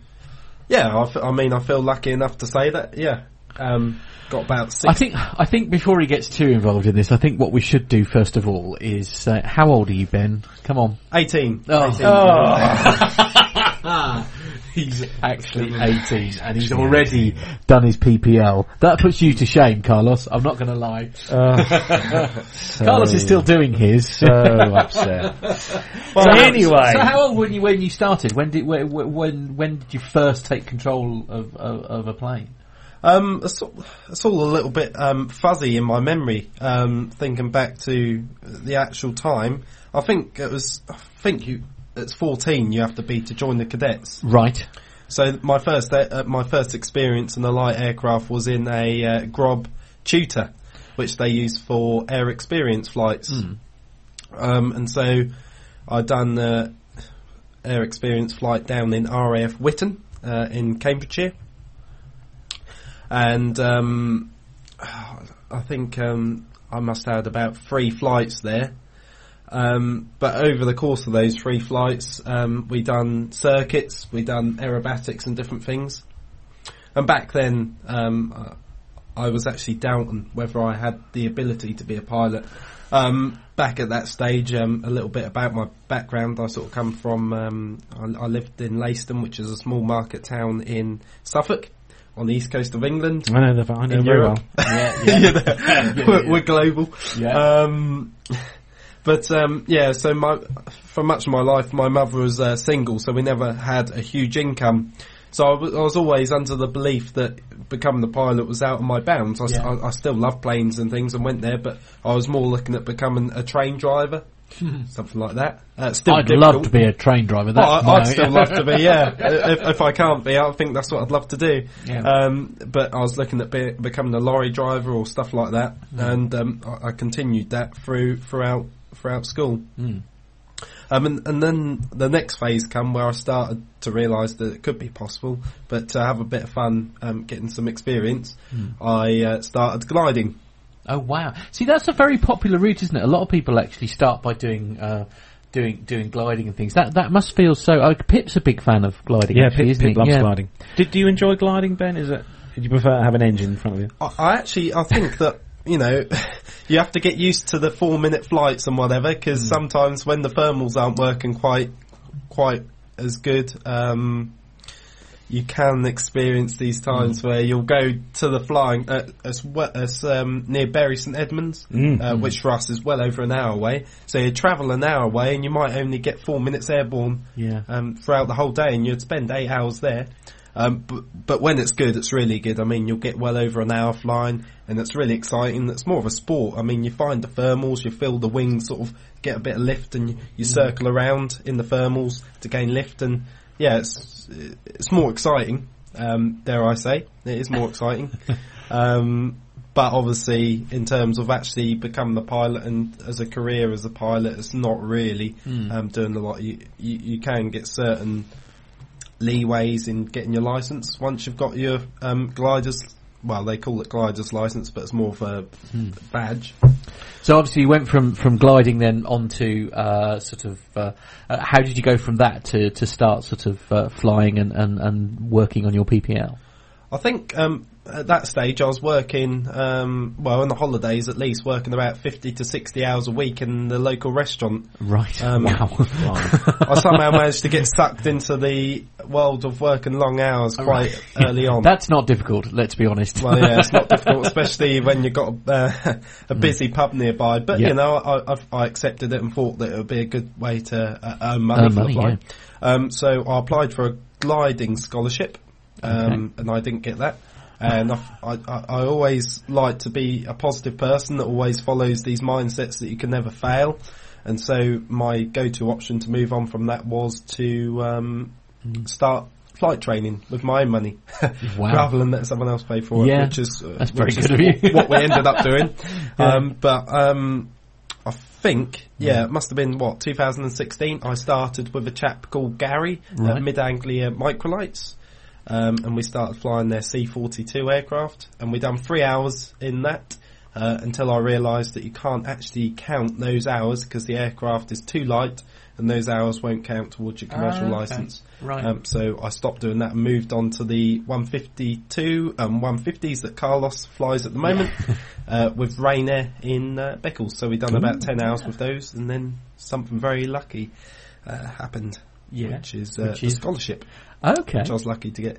So that covered the full cost of the licence, including all the books, exams, wow. and everything, and that's wow. um, set up by the Honourable Company of Air Pilots down in London, and they support young pilots going into aviation because they want to make it um, people that are interested like me that don't necessar- necessarily have the funds, the resources behind you. Yeah, yeah. yeah. Um, I mean, I won't mention his name on here. Um, he might be listening, um, but I've got a good friend that uh, works at Duxford. Um, I haven't checked whether he's okay me saying this, but there was a time where you know he, he wasn't actually living in the house; he was living um, in the quite a bad place mm-hmm. and everything was stacked against him, and he was also lucky to get a scholarship. So you just get a sense of these yeah. scholarships really do change people's Literally lives change, like, yeah, because you know true. he was you know living at, at, right at the bottom yeah and, and it's not elitist it, no, no, know, no no no no so many people that are really interested in flying, but just because they haven't got the funds Um, oh, and, and, and we, we, we, we talk about constantly, don't we, where, where it is prohibitively expensive to, to learn to fly and this kind of thing. And we, I mean, even I would like to have a go at, you know, having some lessons and flying an aeroplane. But it, as you say, I mean, well, and Carlos, you know firsthand, of course, uh, uh, what, it, what, it, what is yeah. involved. It's um, a lot of money. Yeah. also, also the yeah. insurance as well, you know, for, for, yeah. for when you're learning to fly and stuff, you obviously have to have life, in, uh, you know, a, a slight change to your life mm. insurance. And obviously when you have a, you know, when you get to the, obviously you're not, mm. you haven't got a mortgage yet, I, I hope anyway, not, not at your young age. Yeah, but when you, when you have. Actually, you mentioned his age here, Lane Street put eighteen question mark, question mark, is that metric? But when you, when you have, when you have a mortgage and stuff and that, you have to have, you know, a proper life insurance in place. And when you mm. go to the life insurance company and, uh, and you're paying, I don't know, like thirty quid or forty quid mm. a month for your life insurance, and you say, I'm learning to fly. Right. That then trebles oh, wow. in price okay. per month right. uh, for insurance. Really? Wow. Yeah. And um, it becomes in, in, a bit more expensive. Indeed. Uh, yeah. But obviously for very good reason, because it's like you're obviously doing a, a slightly... Quite a high risk, high, especially high while risk you're learning sport, to fly. Yeah, yeah absolutely. Uh, but high while risk. we're while we're talking to you, Ben, we've got questions in the yeah, chat room. Uh, Rick Bell. Hello, Rick mm. Bell. Greetings, Rick. Always lovely to see Rick in the uh, chat room. Uh, Rick, uh, actually, Rick flies uh, one of those aircraft behind you there. Um, Ben. Oh, lovely. One of the C seventeen. Yeah. What a lucky man. I know. Uh, but Rick has asked you, Ben, uh, what has been your most challenging and biggest hurdle that you've experienced so far in your aviation career? Um, it might sound a bit odd, but I think the biggest hurdle at the moment is now um, actually getting the P P L and uh, going on to the commercial, because mm. it's about forty to fifty thousand pounds following the modular route where wow. you do it yourself. So it's about forty to fifty thousand pounds you have to raise um, in order to do that. And I think now actually finding the best way to get that in the shortest amount of time mm. is the hardest thing. It's, it's going to take some thinking. Um, obviously universities, that's, that's not an option, because what's the point in spending all that money? I've got my own opinion on university that it's not very effective these days, to be honest, mm. um, for certain things. Yeah, mm. if you want to be a doctor or you want to be an engineer, fair enough, but too many people go there for the wrong reasons as such. Mm. Um, so we won't be doing that. So it's all about actually trying to um, do the best thing I can, and uh, th- throughout the last few years, to earn extra money to pay for extra flying lessons, I've been learning more about um, advertising and media and things. And so I think the best bet at um, earning that sort of money is starting my own business. Yeah. And I started a um, social media marketing uh, agency. Uh, so we've got a few clients now that we do, so that's starting to take off. And I've, I've applied to a few uh, low-hour jobs um, for um, doing their marketing as well. So I look to be working lots, but also earning as much money as possible, uh, doing social media and things like that. So that that's the solution. Uh, well, that's the potential solution to the problem, um, but it has taken a couple of months since finishing the A-levels to actually get a client and uh, get a couple of, um, get a regular income. So at the moment it's mm. been a bit of an uncertain time. So so obviously the the, the, the sort of going self-employed and, and that kind of thing is literally with a view to uh, lit- so basically... Uh, generating more money, essentially, to, to, to carry out the dream. Is is that, yeah. is that the, the goal? That's fair, but I think I've actually fell in love with uh, advertising. I mean... Wow. that's, that's Did good. You hear that there? Amazing. Yeah. yeah. I just, you know, I, I just get a real buzz when you, you get a successful campaign and they get yeah. lots of money and they get lots of customers. So um, my actual aim is to keep that going, build that up on the side, mm. and when we're flying, hopefully... build a little agency and a nice office in a town. Uh, I say nice office would probably be somewhere dingy to start yeah. off with. But probably Leiston, yeah. but anyway. yeah, well, I used to live there, I know yeah, what it's like. Yeah, yeah. Indeed. So, yeah. Nev, any, uh, Nev, any questions from you, Nev? I was just going to ask you, actually, in terms of the, you know, the cost is, is what it is, and uh, it's always a problem. But obviously one of the biggest problems in flying in the U K is the weather. And did you find it difficult to keep the hours going? Although we've had some decent weather during the summer, but normally uh, it's quite difficult to, um, uh, to, to, to get the hours uh, mm. up and to maintain the standards that you need. Have you had some problems doing that at all? Yeah, I think um, it, was, it was quite difficult, actually, um, when I was doing the scholarship, because I only had three months to complete it. Mm. Um, so they set, um, I finished the first half of A-levels, and that's when I went on a little trip. Ah, right, I met yes. Matt. yeah, yeah, yeah. Uh, we went off to... Yes. I was actually... I turned up late, because I was actually wondering yes, whether not to go. Yes. he remembers yeah. what I turned up late. Yeah, you, would, you were... Uh, were you literally coming off the back of a trip from somewhere? You were you were possibly yeah. running late from, from coming back from the airport, well, weren't you? Yeah. What happened is I come back from Rhodes yeah. um, in Greece. That's right. Um, about three in the morning. Yeah. I went to sleep as soon as yeah. I got home, and I left literally the travel time from where I live to um, where I had to get the bus from that Matt was driving um, was the time that I left. Um, yes. Before the... Yeah. Um, it's all right, we waited for time. Him, it's all right, don't worry. And, and uh, you know, obviously, because yeah. I'm an excellent driver, so he had to sleep all the way to Guildford. Uh, yeah. There wasn't a problem. But, mm. uh, yeah, it's... Uh, uh, but you were you doing that quite a lot, weren't you? You were just sort of jumping jumping on aeroplanes, just as like, where shall I go this weekend? And, yeah. You know, yeah. it's uh, it, it loves aviation that much. It's so, so cool. Yeah, I mean, um, yeah, we were doing Ryanair. I think we done, uh, that year anyway, we done Mallorca, Marseille... uh, Grenoble wow. in uh, the south, uh, Oslo, uh, Gothenburg. Um, where else did we go? Um, we went to Bilbao in North Spain, uh, Rhodes, obviously, Heraklion, uh, Corfu, and I think there was somewhere else, Geneva. Wow. Um, and obviously, you know, that's a bit contradictory towards saving for flying, but you yeah. know, when you're working so many hours, mm. um, it's sometimes nice just to treat Have yourself. And, do. and yeah, these weren't absolutely. exactly expensive trips, maybe a no, hundred no. quid at the most each, just yeah. by looking on Skyscanner. Yeah. Um, so yeah, so that was a little bit of a rush, and also there's a big music festival where we live called Latitude, ah, yes. which attracts people from across the country, and that happened to be when I was trying to get there. So um, I was sat in traffic trying to pull out of a junction for about twenty minutes. My leg was extremely sh- uh, sore from the clutch.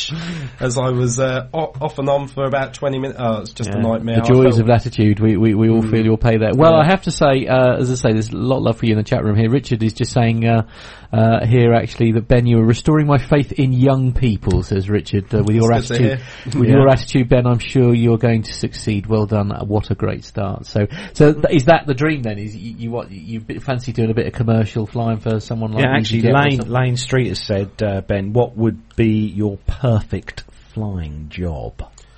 I think my Endgame. perfect uh, flying job, I don't know if you know this, but I was really lucky to go with the chap I talked about earlier who had a bit of a difficult start but now mm. he's got his P P L. Me and him were lucky to travel on a uh, empty leg on a Cessna Citation okay. from Ooh. Bristol to Sardinia.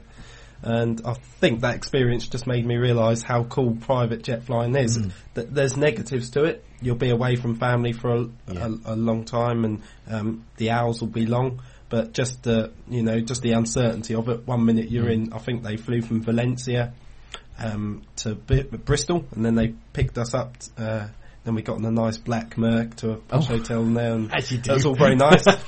um, but also, you know, they went to Brussels, I think, after, then somewhere in Germany, and they're taking all these mm. um, cool stuff, um, all these drinks and lovely bits and bottles. It was just lovely. And I think just the uncertainty, the excitement of going to different just places. Randomly going to Just randomly. I love that. But equally, I'll be happy with, like, a commercial job or instructing. I'm, So many people get picky at this stage, but I don't think you can be, you know. No, people say, oh, you can't you afford to be. No. People in my village yeah. are like, oh, no, you shouldn't fly for Ryanair, but I just think, oh, shut up, you know. it's, it's a job, just do it, job. yeah, absolutely. You know yeah. what I mean? It's just like, yeah. and they don't know, Ryanair is actually not too bad. I, I know a few people that fly for Ryanair, and they're mm. not as bad as people make it out to be. Yeah. Uh, Richard is asking, does Pip need an U F O? yeah. yeah. Actually, we, we need well, to... I, uh, don't, I don't think yeah. I want to, yeah. judge him by his landings. Yeah. Oh! oh. oh. Oh, dear. Okay. So now, listen. You sent me a little video here. There's, there's a beautiful little plane that you were you were flying here um, that I'm yep. just going to play. Uh, I've, I've got the, the the sound off for it. So so what's what is this aircraft that um, uh, we're about to see here? Um, so oh, I've seen the this one. Aircraft is the Robin H R two hundred. Um, okay. It's got the same engine as a Cessna one fifty-two. So it's uh, fairly similar in many ways. It's mm. it's a lot more roomy, I'd say. You've got a lot more room. As you can see, the visibility out the cockpit awesome. There is fantastic. Yeah. Um, that's not really any of my photography skills. I haven't got any. I'll just stick it on the roof and hope it yeah. works. Yeah. Um, but yeah, the visibility is fantastic. Mm. Um, and the controls are really easy to use. And it's quite a modern aircraft, nineteen ninety-nine. Which for um, people that are into aviation, is that just me? That seems very fast, sort of taxiing oh, yeah, across up. the grass. Oh, it is sped yeah, up. It's sped oh, up. right. Yeah. I'm sorry. Uh, yeah. As you can see, there we go. Back to normal yeah, speed. Yeah. Okay. No, that's fine. Yeah. So but, yeah, they're they're fantastic aircraft, and as you can see, it's even got G P S in. It's got no moss growing inside, which I've seen a few right. knocking around. Right. Yeah. Is this uh, transponder equipped as well? Or? Yep. Transponder. Yep. yep. And. Mm. Um, Yeah, it's got a nice little G P S in it as well. I use um, a, a nice app called Sky Demon. Ah, uh, very good app. Which is uh, quite handy to use. It oh, makes yes. you a bit lazy at times. But uh, yeah. But it is nice when you get back from a flight, though, to ab- actually be able to, to see yeah. the where you've flown, mm. where you've gone wrong. Yeah. Where you've gone, gone wrong. yeah, dearie me. Yes. Have, you ever, have you ever had a chance on your flights, uh, Ben, to fly over Wattlesham or go uh, through Wattlesham Mats? Yeah, yeah. So when we fly from Crowfield, um, when we're on the ground, although you, technically you don't have to request to enter um, Mats, um, it's always courtesy to give them a call. So we actually request to enter the Mats. uh, on the ground at Crowfield, because we are inside their mats. Mm. Uh, Watersham was just straight in front of us there. It's about, uh, what is it, five miles, I think? Wow. Straight ahead. Yeah. Um, you can see the A one forty straight ahead there. yeah, you can see that A one forty. Yeah, it's uh, Nev's, sure Nev's favourite road, that, isn't it, Nev? Yeah. Oh, yeah. yeah. What's that? Is the the, the A one forty. Yeah, yeah, as long as you're not in a rush. Yeah, yeah. as long as you're not in a rush. I mean, for anyone watching the uh, YouTube video right now, I mean, mm. uh, if you're listening to the audio version, take yourselves over to YouTube and just watch, because the, the video that uh, Ben's got here, mm. um, I mean, you can see why so many people love, love. flying, yeah. because mm. the views are phenomenal. Yeah. Honestly, mm. that is, um, you could just kind of stay up there all day, really, uh, as long as fuel permits. So, I, I, when, yeah, yeah, th- this, this crowd, are you, do you just sort of, are you just renting it for a couple of hours? Hours, or is it part of a um, uh, sort of like belongs to a club sort of type group yeah. type thing? Or um, I think Crowfield's actually one of the better airfields. They don't actually uh, charge a membership. It's all included okay. in the hourly rental. So cool. they charge about one hundred thirty an hour, uh, which is fairly good for mm. light aircraft. Yeah. And uh, they just include the landing fee and everything mm. within that price. So you just turn up. Um, so this was a training flight. Um, essentially, we'd finished all the training and everything, and I needed a few hours to get to the forty-five mm. um, minimum for your P P L issue. So I just done a few local flights on my own. This is me flying over Walberswick, which is where I live, yeah. you can see at the moment. Um, Obviously not if you're on podcast. I must no. apologise no, no, no, no, for keep forgetting right. that. Yeah. We'll, um, ping, we'll ping, we'll ping, a, we'll ping a link in the show notes so that they can find your yeah, YouTube channel yeah. and uh, and have a look at this video. But uh, actually, one of the questions has been asked in the chat room uh, by Richard Adams. Uh, no, sorry, not Richard. It's uh, Lane. Sorry, Lane mm. Street. Do you have a YouTube channel, Ben, that yes, people can uh, see? I do. Um, I'm just trying to find it now. So just I think it's called the Spire Pilot, because what what I've actually done is created a completely free Facebook group where P P L students can go, and we've created cheats, uh, cheat sheets, videos, and a free online course for all the ground school content. Mm. So you've got the C R P one guide that we've made, C R P one um, flight computer video course, and all the cheat sheets for all the exams, and that's yep. completely free. So th- they're all on YouTube and on Facebook in my group, which you can attach in the uh, show yep. notes. Uh, but also, um, yeah. Aspire Pilot Aspire is that the one? Pilot, yeah, yeah, Aspire Pilot is uh, is the YouTube channel. Uh, Richard channel. Adams is uh, asking what uh, what's the kind of fuel burn on that particular aircraft. Uh, the fuel burn um, is actually quite convenient, because it's about twenty-five hours. Uh, uh, twenty-five hours, Christ, twenty-five litres per hour.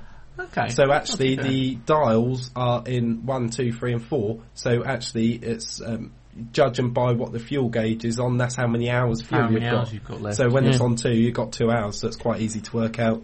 Are the gauges? Because we all know that the uh, fuel gauge is like on the one fifty. Yeah. Mm. Are these very um, reliable? Well, this is going to scare you a bit. You can't actually tell, because it's a, it's, um, you, they've got no.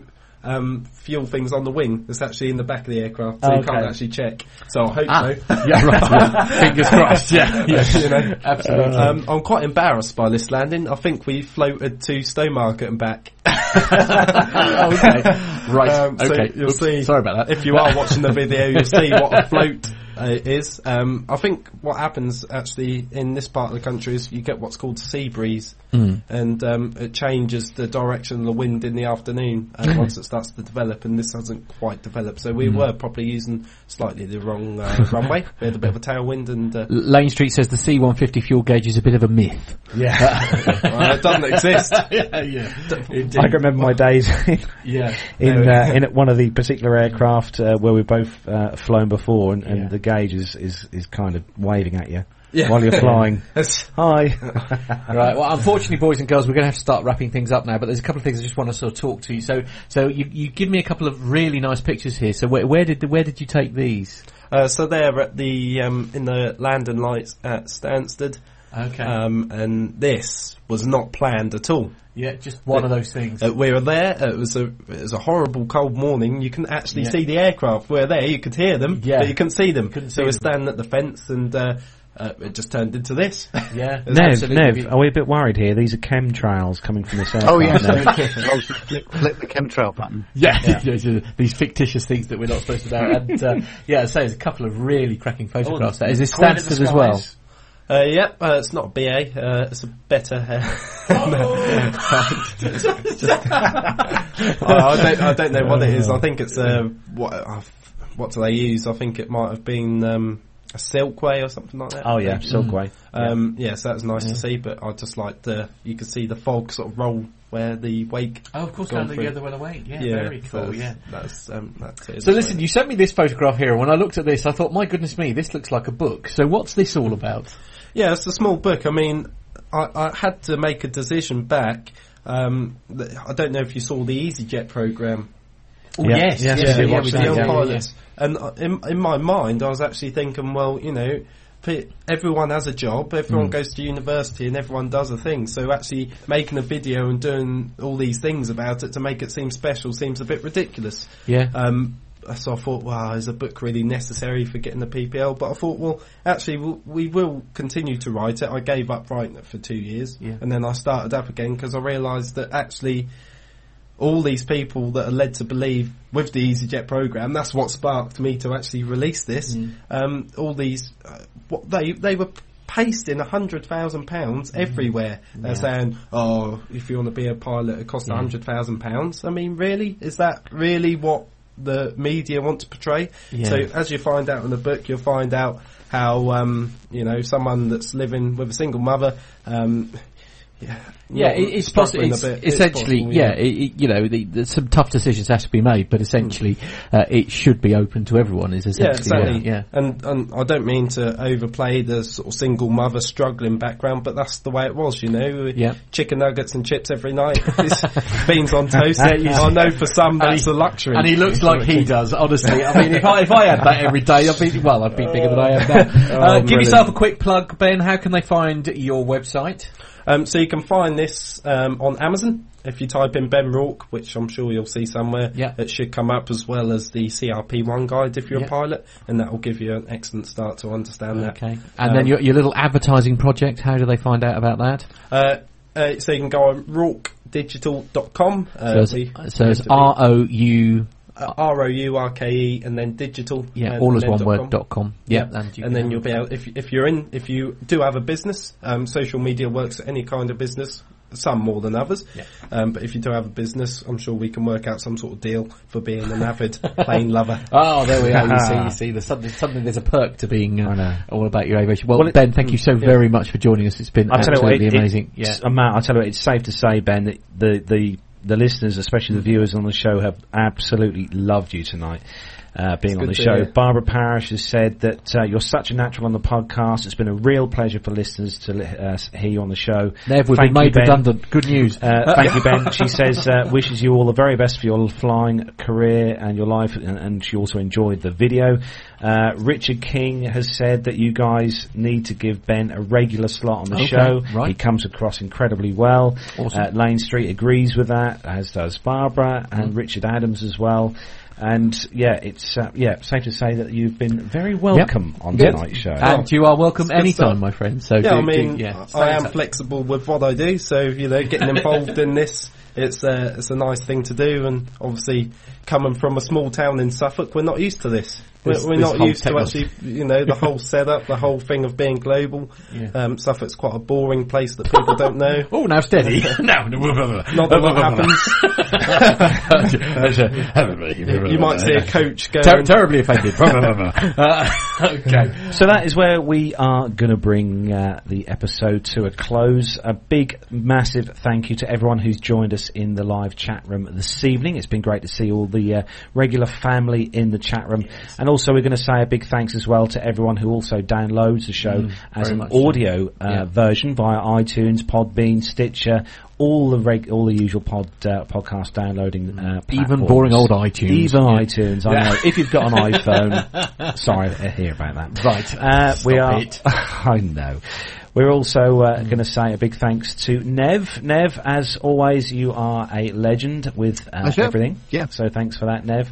And uh, so, so obviously you're off to uh, you're off to uh, um, a wedding next Friday. No, so no, I no, no, no, no not you. Amsterdam. I, I was talking to Nev. Nev, Nev is Nev is off to Amsterdam, of course, he on is, Monday. Yeah, and uh, anything Nev. else exciting planned afterwards? Uh, not no, not this week. I'm going to be very tired after Monday. Oh, right, it's, uh, quite a, a, a lot to cram in in one day. I'm actually going to stay down at the uh, airport on uh, Sunday night mm. uh, just to shave, you know, forty-five minutes off the journey. Yes, journey off. I don't blame you. Uh, but then, yeah, a bit of a full-on week in London doing bits and pieces. But, Neb, uh, Neb, try and try and blag a little cockpit view uh, visit if you can. Yeah, I did do that last time actually when I went on the seven six because there was so much fog in Amsterdam they just pushed off the right, stand and they shut down. I managed to get a, a couple of uh, photos of the uh, guys at the front end. Yeah, take wow. take some photos, Nev. It'd be we'll great see to see. We uh, yes. Yeah. yeah. So uh, yeah, big thanks to you, uh, Nev. So I uh, hope you have a great trip next mm, week. Yes, absolutely. Safe yeah, travels. Safe travels. Mm. And, uh, yeah, well, that is where we are going to bring the show to a close. So, again, Ben, thank you for coming into the studio and joining us this evening. It's been awesome to talk to you. I'm sure that uh, we'll catch up with you again soon yep. on your on your travels. Yeah, thanks very much for inviting me. I hope I've done an okay job. Yeah, it's, it's nice. Yeah, it's safe do. to say. Yeah, yeah, yeah you'll do. Yeah, yeah. Um, so I won't be here next week. I yeah. am, again, doing another wedding next Friday. It's all I seem to do is weddings. Um, so I will leave you in the capable hands of uh, Nev and Matt. So uh, have, fun, have fun next week. While guys. the cat is away, Nev. Yeah, oh, yeah. what we're going to do is outtakes from Farnborough and yeah. yeah, yeah, yeah. yeah, yeah. We're basically going to play out all content that we've got left, so we've got nothing left for for, for the rest of the yeah, show yeah. notes should be yeah. easier next week. Yeah, absolutely. Yeah. Yeah, yeah. So don't forget to join the guys next Friday for the show. Yep. So that's it then. From me, Carlos, here in the P T U K shiny new studio. Yeah. It's a good, big goodbye. Nice. Yeah, from me, Matt, it is goodbye, Nev. Yeah, take care. Have a nice week. See you next week. And we'll leave the final word with Ben. Say goodbye, Ben. Look after yourself, guys. Bye-bye. Bye-bye. Enjoy yourselves.